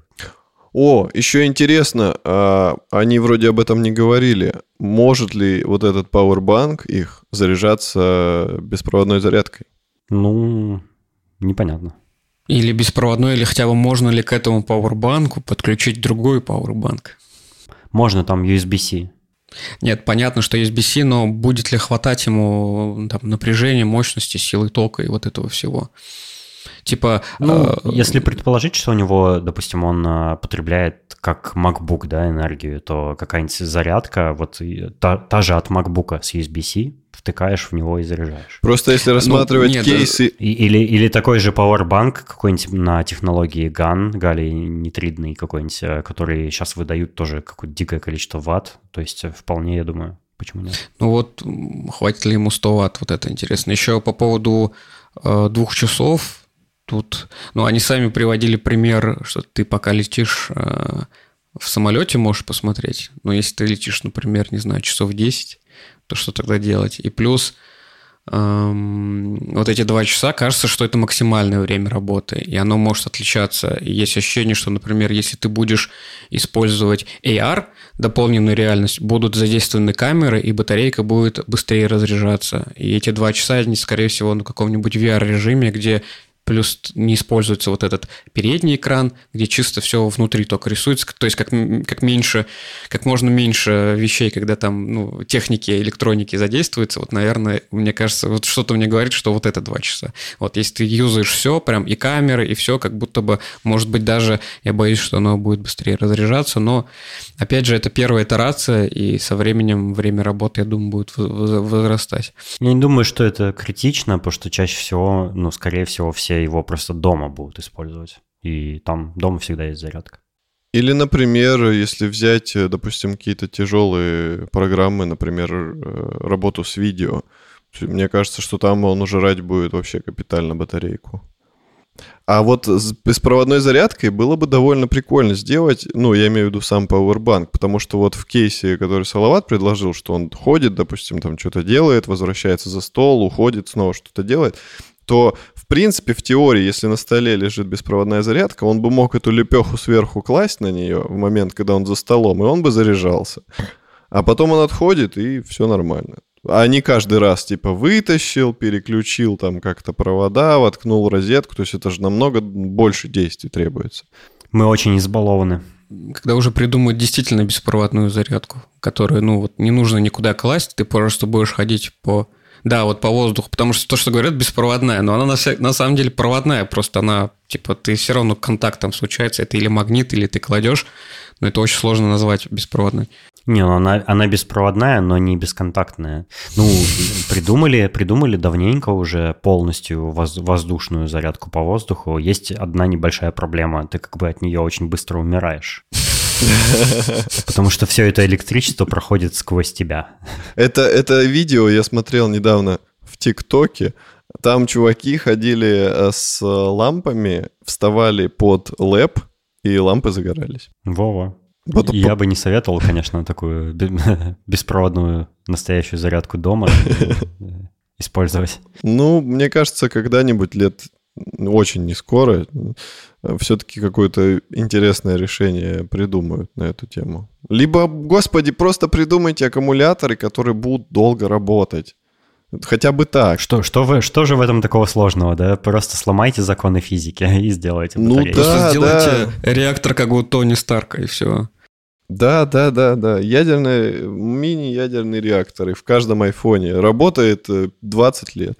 А вот еще шлем сколько будет устаревать? Вот мне кажется, что вот ты его купил, да? Насколько тебе его хватит? Насколько у тебя будет э, вообще э, причина, чтобы купить, допустим, следующий? Не потому, что он там, не знаю... Ну как, он не модный будет уже через год, надо будет обновляться. Ну не, если вот не, не, не то, что модный, не модный, а в, в плане, ну они какие-то фичи, допустим, презентуют в новом, но они будут такие незначительные, как, например, на айфонах. Ну, допустим, в теории, пускай так будет.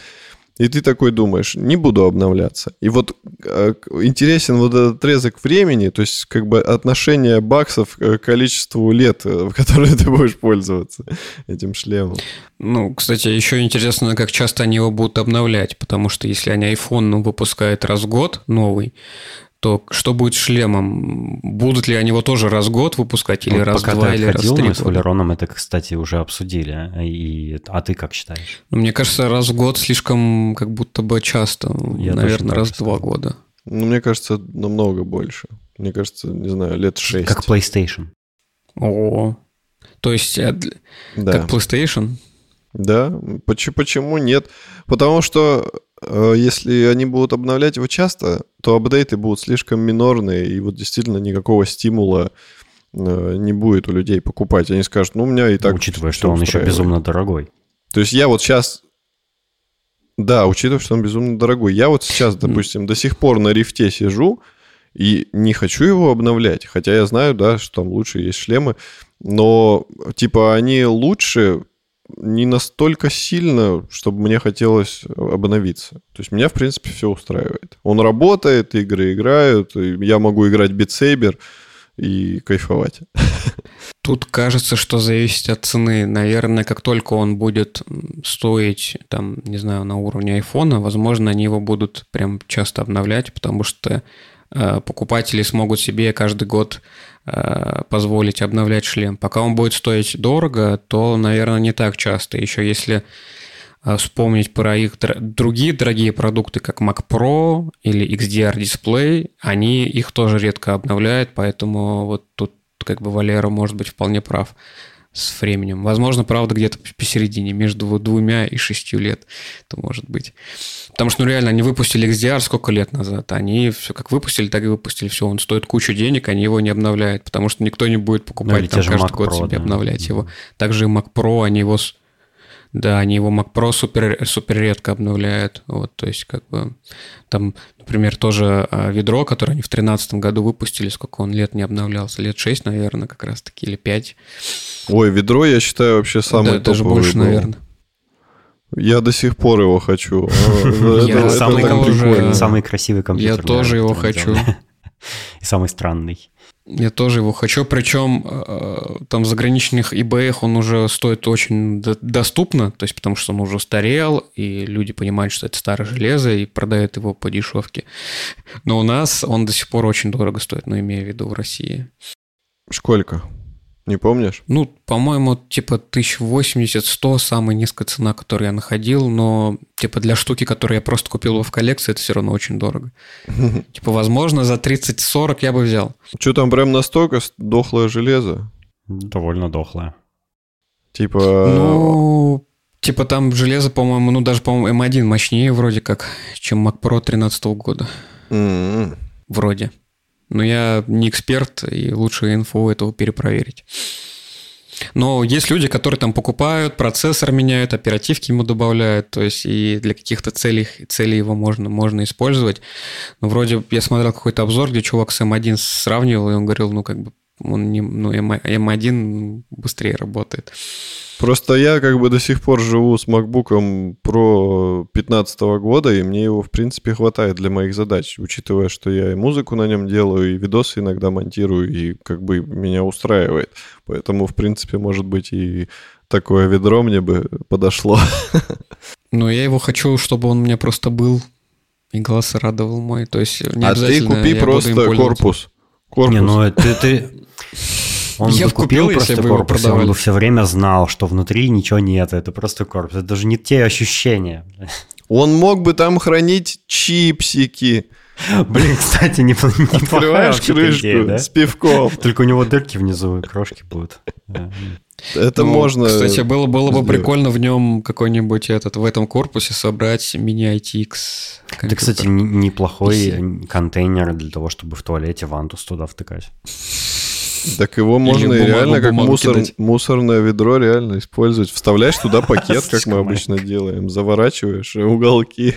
Ну, ну, кстати, это вот, да, все сравнивают как бы с трэшкеном, ну, типа, но при этом, при всем, это, типа, в свое время был мощным компьютером в таком небольшом корпусе. То есть, как бы, мне кажется, это такой пока первый, единственный, ну, даже не первый, а у них уже был а, вот этот кубический Mac, да, то есть Apple как будто бы тоже экспериментирует немного вот с этим small form factor корпусами, вот, и это достаточно прикольный момент, что они а, как бы мощное железо засунули в небольшой корпус. Я думаю, самое зашибись будет, если они сделают, э, ну, они уже сделали вот этот Apple Studio Pro, или как он называется, маленький компьютер. Mac Studio. И мне кажется, да, Mac Studio. И мне кажется, им надо вот эту тему развивать, потому что мне всю жизнь, вот до сих пор я, у меня вот глаз прям на него косится, когда я периодически вижу в продаже. Э, мне нравится Mac Mini. Это прикольная очень штука, и я все время ее хочу купить, потому что в такой малюсенькой коробочке принципе, можно взять его там на M1, даже, даже не разоряться на вот этот студио, а купить просто Mac Mini на M1 или так на M2, вот, по-моему. раз презентовали уже. Есть? Нет, я не знаю. А, ну вот, купить Mac Mini на M2 и вообще кайфовать по жизни, учитывая, что он такой малюсенький. А, единственная загвоздка с подключением э, к монитору, потому что там я не помню, Денисон, скажи, там, по-моему, есть HDMI. какие там разъемы, чтобы к монитору подключить? А, ну тогда вообще никаких проблем нет. Ты можешь его куда угодно принести, к любому телевизору воткнуть, вот у тебя комп. В принципе, с собой там можно небольшую сумочку ну, носить с клавиатурой, купи. мышкой и компом. Я очень думаю об этом в последнее время. А я очень хотел, купил, попользовался, утолил это желание и продал. Но я покупал очень старый Mac Mini.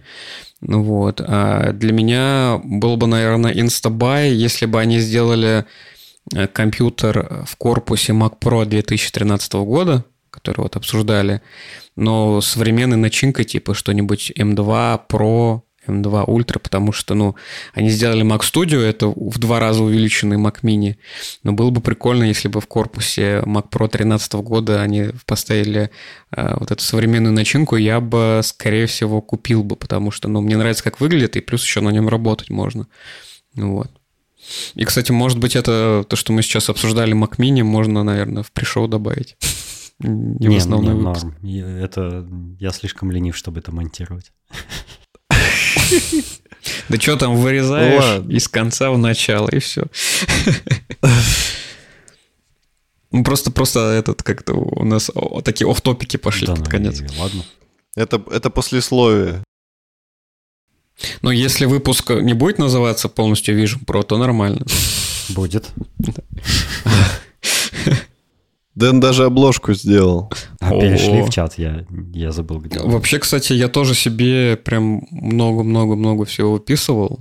Там, например, я выписал как бы твит Э, чувака, который работал, он там писал, я 10% своей жизни работал над Vision Pro, мы там куча вещей у нас запатентовано, и мы смотрели, как можно, то есть мы научились понимать, что человек сейчас нажмет до того, как он нажмет на кнопку. Типа, то есть там такие вещи прям связанные э, с, с, как-то с нейропсихологией, я не знаю, как это лучше назвать. Вот, но это тоже прям типа как бы немного так ты, как бы с одной стороны ты смотришь презентацию и какие-то моменты воспринимаешь как должное, каким-то моментом удивляешься, но когда ты узнаешь, что еще за кулисье вот прям на таком уровне работали, такой вау, это прям, конечно, уровень другой уже. Да, некоторые детали, когда читаешь там вот эти треды или какие-то интервью смотришь, некоторые детали всплывают, о которых ты, ну, иначе не задумаешься. Там, например, э, говорили, что как, как они добились легкочитаемости текста в Vision Pro. Они, они придумали какой-то свой движок для рендеринга чисто шрифтов там типа шрифты как-то в перспективе специально как-то чуть-чуть искажаются, чтобы э, читаемость сохранялась или что-то типа того. Э, да, там наверняка куча технологий, о которых мы еще только в, ближ... да, в последующие э, месяцы и годы узнаем. Спасибо, что послушали наш выпуск и небольшое послесловие, которое мы еще наболтали. Э, мы рады будем очень сильно, если вы оставите нам отзыв в Apple Podcasts. Мы давно не просили этого, но почему бы и нет. Нам это будет приятно, это нас немножко пропихнет э, в списках, в списках, в рейтингах во всяких. Вот. И вообще, давайте обратную связь. Было круто, не круто. Мы любим общаться с нашими слушателями. Для этого у нас уютненький чат в Телеграме есть, куда вы можете зайти и там э, пообщаться с нами, с другими любителями нашего подкаста. Там всегда прикольно, весело, замечательно. Вот. А на этом мы закругляемся. Спасибо нашему дорогому гостю, спасибо нашему дорогому Денисону. Желаю тебе сил и терпения при монтировании трех дорожек на два с лишним часа. Если вас э, заинтересовали какие-то темы или какие-то интервью, которые мы упоминали в течение выпуска, я все ссылки приложу. Там будет просто миллион ссылок э, в шоу-нотах э, к этому выпуску. А также там будут ссылки на сайт, твиттер и прочие места Салавата. Подписывайтесь на Салавата. И спасибо вам за внимание. Услышимся с вами через некоторое время. Всем пока. Всего вам доброго.